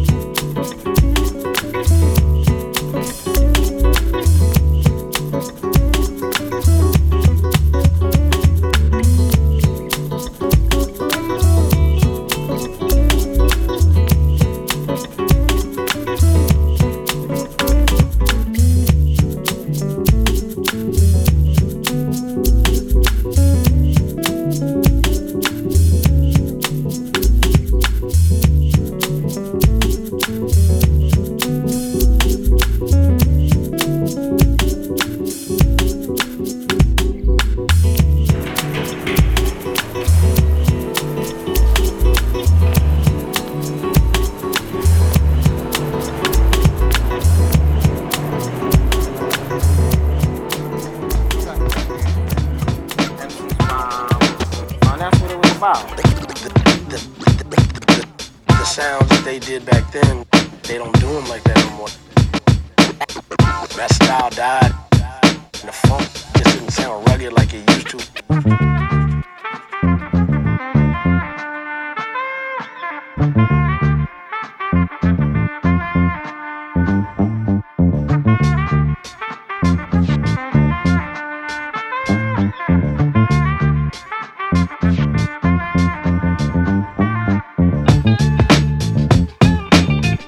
Welcome back to the Bodega Border Crew podcast, volume 69. Hope you've been digging the tracks, the words, the interviews, that kind of thing. But let's do a little housekeeping. This is the Bodega Border Crew podcast. Make sure to check us out on Instagram at Bodega Border Crew. Make sure to check out our website, bodegabordercrew.com. It's a website, there's merch on there, there's action items, there's a bunch of stuff. I should update it a little bit more, but I do it whenever I can. Also, make sure to check out the episode description on your iTunes player or whatever player you're using. I don't know. Um, and uh, we have links to things that we're talking about and uh, what we're talking about. So, this episode, I wanted to talk about the state of retail. And obviously, with COVID and the way the economy is going, a lot of small retailers are suffering. And I'm seeing a lot of people crying over stores closing and restaurants closing and that kind of thing, which rightfully so they should. But there's a couple of things I wanted to bring up. One is that the state of retail pre COVID was changing dramatically and s- stores were going out of business. And a lot of people want to blame it on, like, oh, it's the big box stores, they're, they're taking money away. But I think what really happened is that as much as the big box stores were selling the everyday products, you had retailers were thinking that they could survive in the world by selling the same thing Amazon sold, and which was just a bad idea they did not uh, pivot. They did not think about the changing landscape of retail. And they tried to sell the same old stuff, the same old products. And that also pertains to the surf world. If you look at the skate world, they're smart enough that the smaller shops are actually surviving and thriving, even pre COVID, because they were selling stuff that you couldn't buy at the actives and like the the bigger shops and the Zumiez and stuff. They made sure that they had product that might not have been exclusive, but it was brands that they did not carry in other stores. And the same thing pertains to like the surf world and also like the food world. The food businesses and the surf businesses that are carrying or producing product that you can't get anywhere else, they are thriving. And a lot of people like to blame COVID as being the problem. Like, oh, COVID happened and it just decimated. And like, yes, that was a big jump and a big gut punch, if you will. But this gut punch was coming for a while. Retail has been taking jabs for the last 20 months or so. And all that COVID was was an uppercut. That's all it was. This was happening. And for businesses to not pay attention to it, as much as I feel for you, if you did not pivot in this space, you probably shouldn't have been in business in the first place. You probably don't understand how business works. The other thing I want to talk about is you have a lot of this outpouring and crying about businesses closing and oh my local shop closed and my local, you know, coffee shop is done or my local bakery's done. But the question I have for all you people with these Instagram posts is when was the last time you supported them? When was the last time you bought something from them? When was the last time you went in? And I think that's another thing. If we want retail businesses and businesses in general to survive and thrive, we as consumers and as a community need to contribute our dollars to them. The small coffee shop, go in there and buy the stuff. You know, a small surf shop, even if you're not buying a board, go get wax there. Go get a t shirt. What does it hurt to buy a t shirt? It means a lot. I'll give you an example. I have direct relationships with some shapers and I could order boards directly from them. And I was ordering a board last year that I wanted to get and I knew the shaper and we've dis- discussed the boards I've wanted and I could have gone directly to the shaper. But I was also discussing it with a shop owner who will remain nameless and I decided why not go through the shop. Now I know that technically it was going to cost me maybe 50 to 100 bucks more to go through the shop, but I know that that 50 to 100 bucks was going into the pocket of that shop and paid for someone's salary for maybe the day or two days. And those are the kind of things that we could be doing. Those kind of steps where we can basically buy a product and say, okay, this shop is carrying this brand that I love, that is a small independent soft goods or hard goods brand. Why don't I buy it through the shop? Okay. Lastly, this is a call out to the retailers. You still have an opportunity to pivot and to work. Look at the landscape and look at the tools that are out there. I look at coffee shops who've adopted a lot of these third-party billing systems where people can order order online and same kind of level that you do from Starbucks. By offering that ability to your customers and using technology to your advantage, you're able to save your business and you shouldn't be scared of it. It doesn't take away from the fact that you're a small business. And there's this kind of apprehension like, oh, I don't want to do that because we're a small business. You know what? A long time ago, people used to use abacuses to ring up customers, and they used to use mechanical type, uh, mechanical cash registers. And now you're using point of purchase systems such as Square. Move with the times, because if you do that, if we as customer support you, and if you start selling things or stick to things that you cannot get anywhere else, not only will you survive, but you will thrive. And it's something I really believe in because I do want to see small retailers survive because they help our culture and they help our economy in the right way.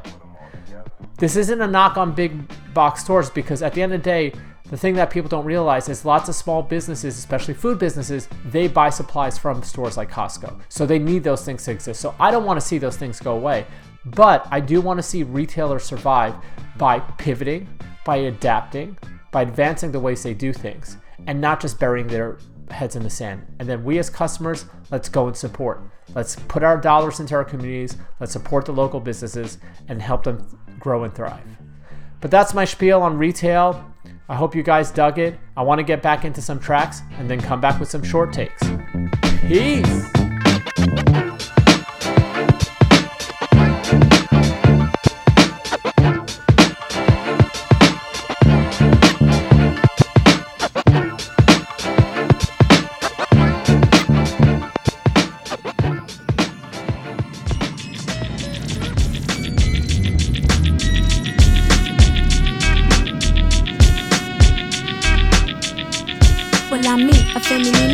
Cause with the super sky blue. The pussy spies on the rise, it's time I'm on the up. Can you see between the lines and commotion? Accept the rhythm and the notion, make you wanna pop lock. Go ahead, I'm that red, that hot, bloodshot, head nod, neck pop. I plug in, I plug out. Music, my ankle. Three strikes, your dugout, kill the fandango. All the way live, everyday life, live from Earth. Yo, I you from the dog star. All the way live, everyday life. Broadcast where we see Sirius B. All the way live from Earth. Yo, I hit you from the Broadcast where we see serious. I don't trip, I let the chip tumble off of my shoulder, then Kim.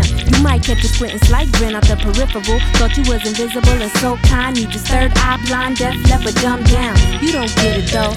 It's your nature, yo. Ain't nothing mystic. Take my time out, I hit the star system. Ready, set, blast off. And I hit you from the dog star. All the way live, everyday life, live from. Yo, I hit you from the dog star. All the way live, everyday life. Broadcast where we see Sirius B. All the way live, everyday live from you from the dog star. All the way live, everyday. Broadcast where we see Sirius B.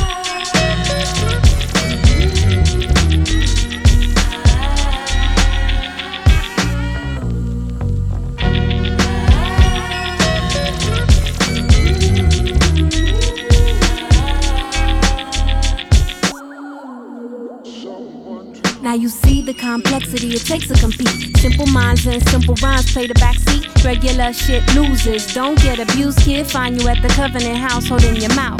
It's just Mecca though. Oh, accelerate the flow. Pass me a Volvic while dipping in your Volvo all the way live. Ever since birth, pull up to the curb, pound me up and just swerve. All the way live.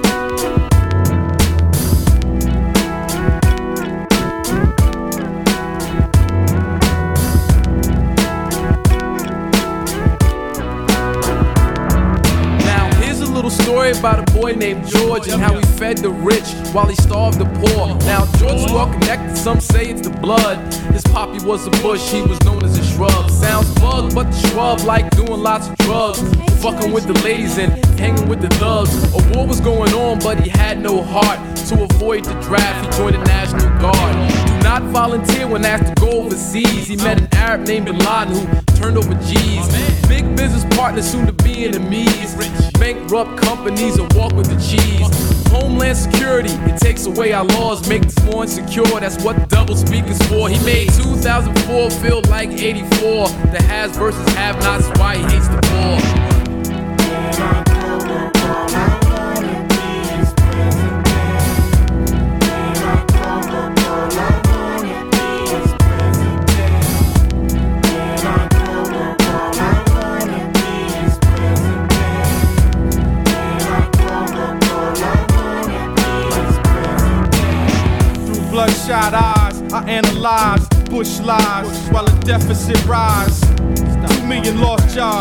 cut my unemployment check, my nigga. I'm about to rob and take back what he owed for my history. Was energy crisis? It's a mystery. My uncle Reg was nice with army choppers. He went to war, came home, can't pay the doctor. Got no benefits. He giving out life sentences. I can't pay for my innocence. 9/11. Bush tried to run. He lied and said he had to code the Air Force One. What type of bitch move is that? Clinton come back. He smoke weed, got brain, my type of cat. We ain't on bullshit, it's just the facts, nigga. Fuck hip hop surveillance, we just some rap niggas.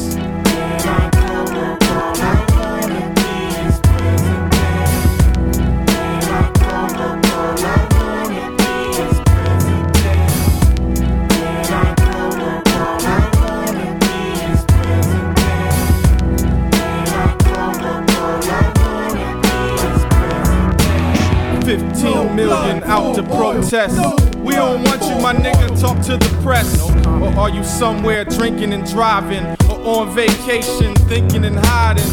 From the fact that you sliced the tax. Feeding the rich and police and blacks. Go right to the facts. Knowledge unlocks all doors. They sold, but I ain't buying war. Our 43rd president, grandson of the Bush, who funded Adolf Hitler, but it's not in the books. Uh-huh. My God. Think hard, cause the Bushes conspire to uh-huh. control the government or set it afire.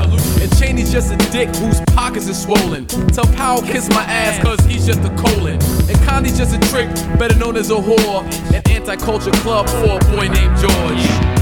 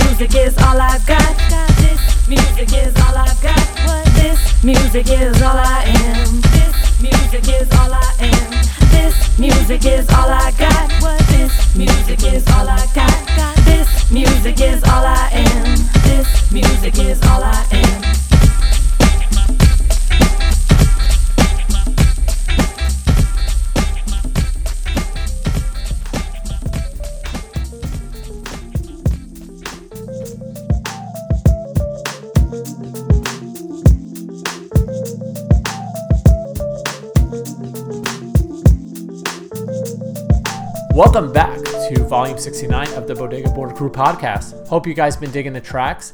Like I said, it's a lot of, you know, post 2005 pretty much hip hop that I've been discovering. Hip hop is such a big genre that there's so many wormholes that you could go down that it's really hard to keep keep up almost like out of any other genre that's out there. Maybe jazz is comparable. And so I wanted to on this episode pick stuff that like I a lot of these artists I didn't even know and people turned me on to them. So I hope you guys got turned on to them as well. But let's do a little housekeeping. This is the Bodega Border Crew podcast. Make sure to check us out on Instagram at Bodega Border Crew. Make sure to check out our website, bodegabordercrew.com, where we have merch drops. We have some new hats coming up, um, some other products that we're working on right now, some Finn collabs. Shh.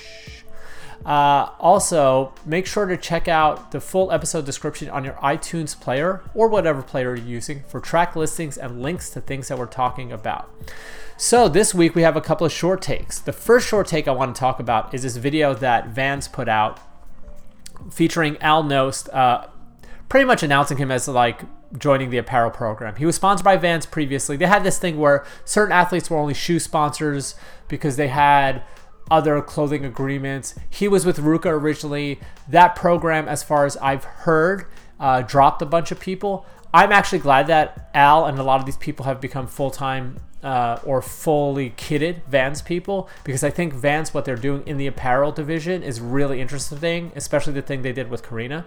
But anyway, this video is really cool because, first of all, it's Al Knost surfing bonzers and longboards, uh, captured by Jimmy Jazz and it's a short clip it's like three minutes long but in those three minutes he packs a punch.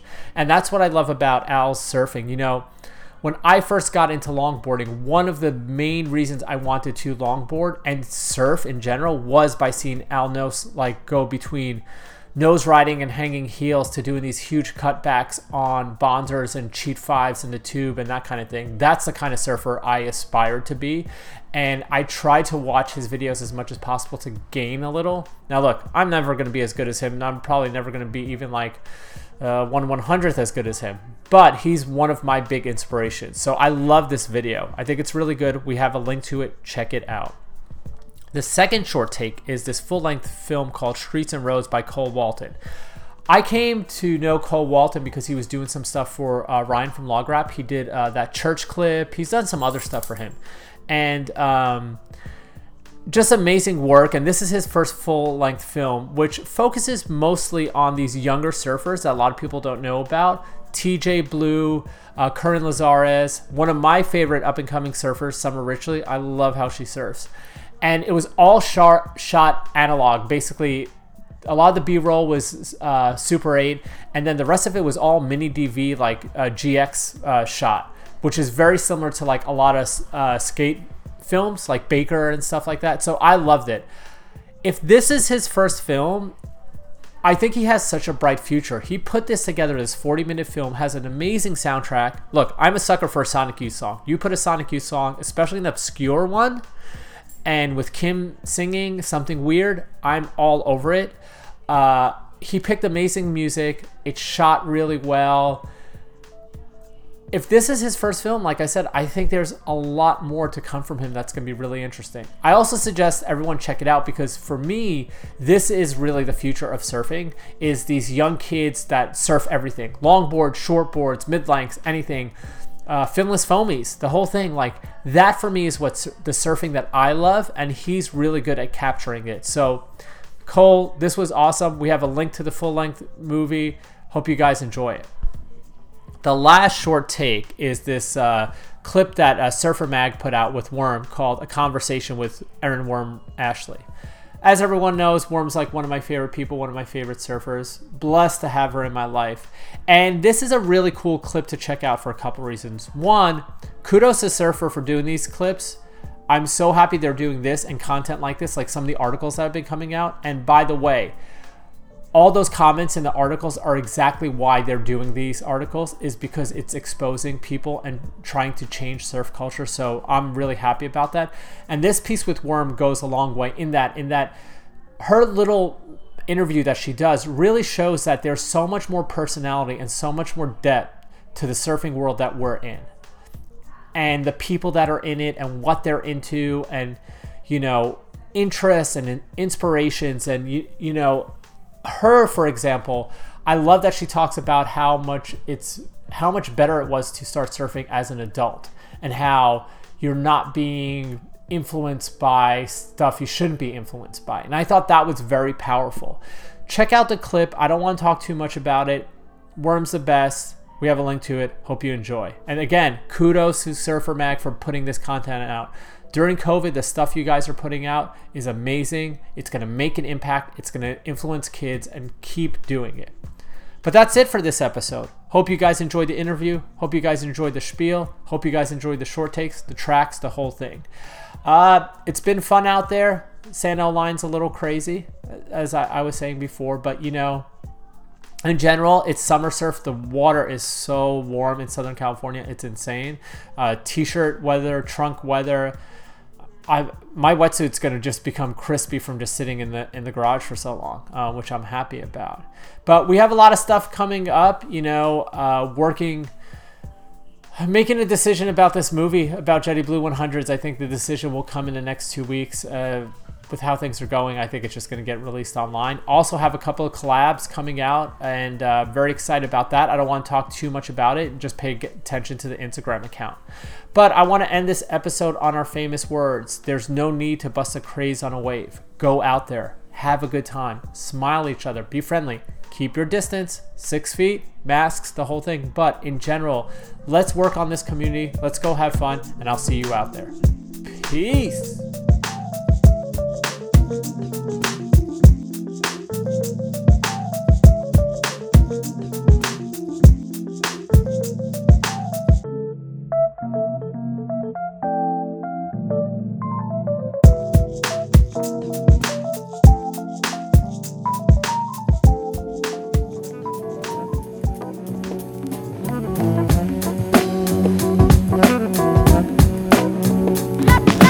Pump up the volume, all you in the area from suburbs, slums, and ghettos through America. I'm here to break the barriers, unify you and I. Cause under one God, we all are humankind. Uh. No matter the race, creed, color, or state of mind. There's much to celebrate in this space and time. So I deliver these rhymes to uplift the mind, spirit, and soul. With every rhyme I unfold, and I hold my head low and stay humble. Cause who knows what peace tomorrow bring to the puzzle. I huddle my hands together and give praise. No matter the weather, God's son provides a raise and lights the way through this desolate this maze desolate where the obstacles of life can leave your confidence days. Yeah. But I maintain through strife, struggle, and strain. Gain character from persevering through pain. And it's strange how I've complained when others have had it worse. Right. Lacking an understanding of the next man's hurt. Check but now out, I comprehend yeah. as I write this yeah. verse. So today I give thanks. Today you're giving what? So today I give praise. Hearing one, say it again. So today we rejoice as, as we spit these words, saying thanks for the roof over our heads. Say words. I rejoice for every day that I'm fed. I give yes, praise to the creator above for giving us hope in life and promoting the love. It's like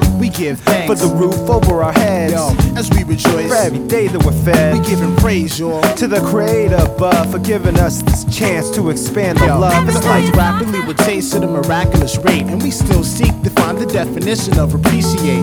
The gift of life is a gift in itself, see, and this goes out to middle class, broken, wealthy. I like to recognize all the things in my lifetime. In my lifetime. Staying alive with the ability to write rhymes, uplift the mind through these treacherous times. I yeah. give props to Almighty cause the sun still uh. shine. I walk the earth mad cool with the righteous attitude. Manifest my humbleness and express my gratitude. Realize the worth and quality of things that I got. Cause all things that you have, kids, you might have not. As I drop, you say word, but check the words that I say. To Like the Lord giveth, He can take us away. And today, I take time to realize the strife. of Many people with their conflicts and difficult lives. Open your ears wide. I hope the message you get. And if you're broke with no job or financially sad, let's correct the issues at hand, the moves we faking, and start demonstrating a love for appreciation. Like Mobb Deep, we got you stuck off the Stuck off the realness. I motivate so your next to kin will feel this. We on drive, your best to peel quick. The minds and Kira One's about to tell you what the deal is. Not to reach or boy, you flows. Yeah. Celebration is the key, so the chorus Yo, it goes. It's like that, y'all. Yeah, uh, come on. It's like this, y'all.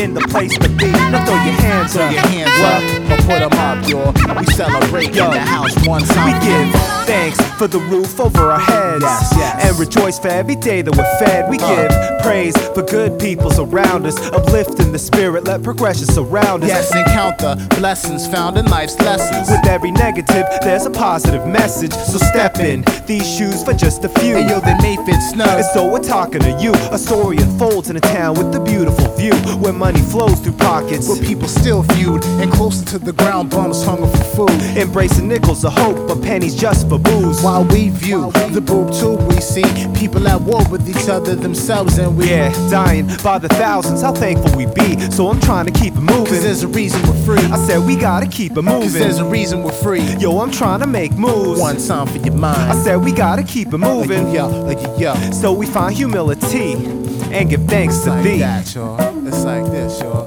I clap your hands now. I rejoice, y'all. Put them up now. Uh, yes, yes, y'all. I rejoice, y'all. I put them up, y'all. I bring it out.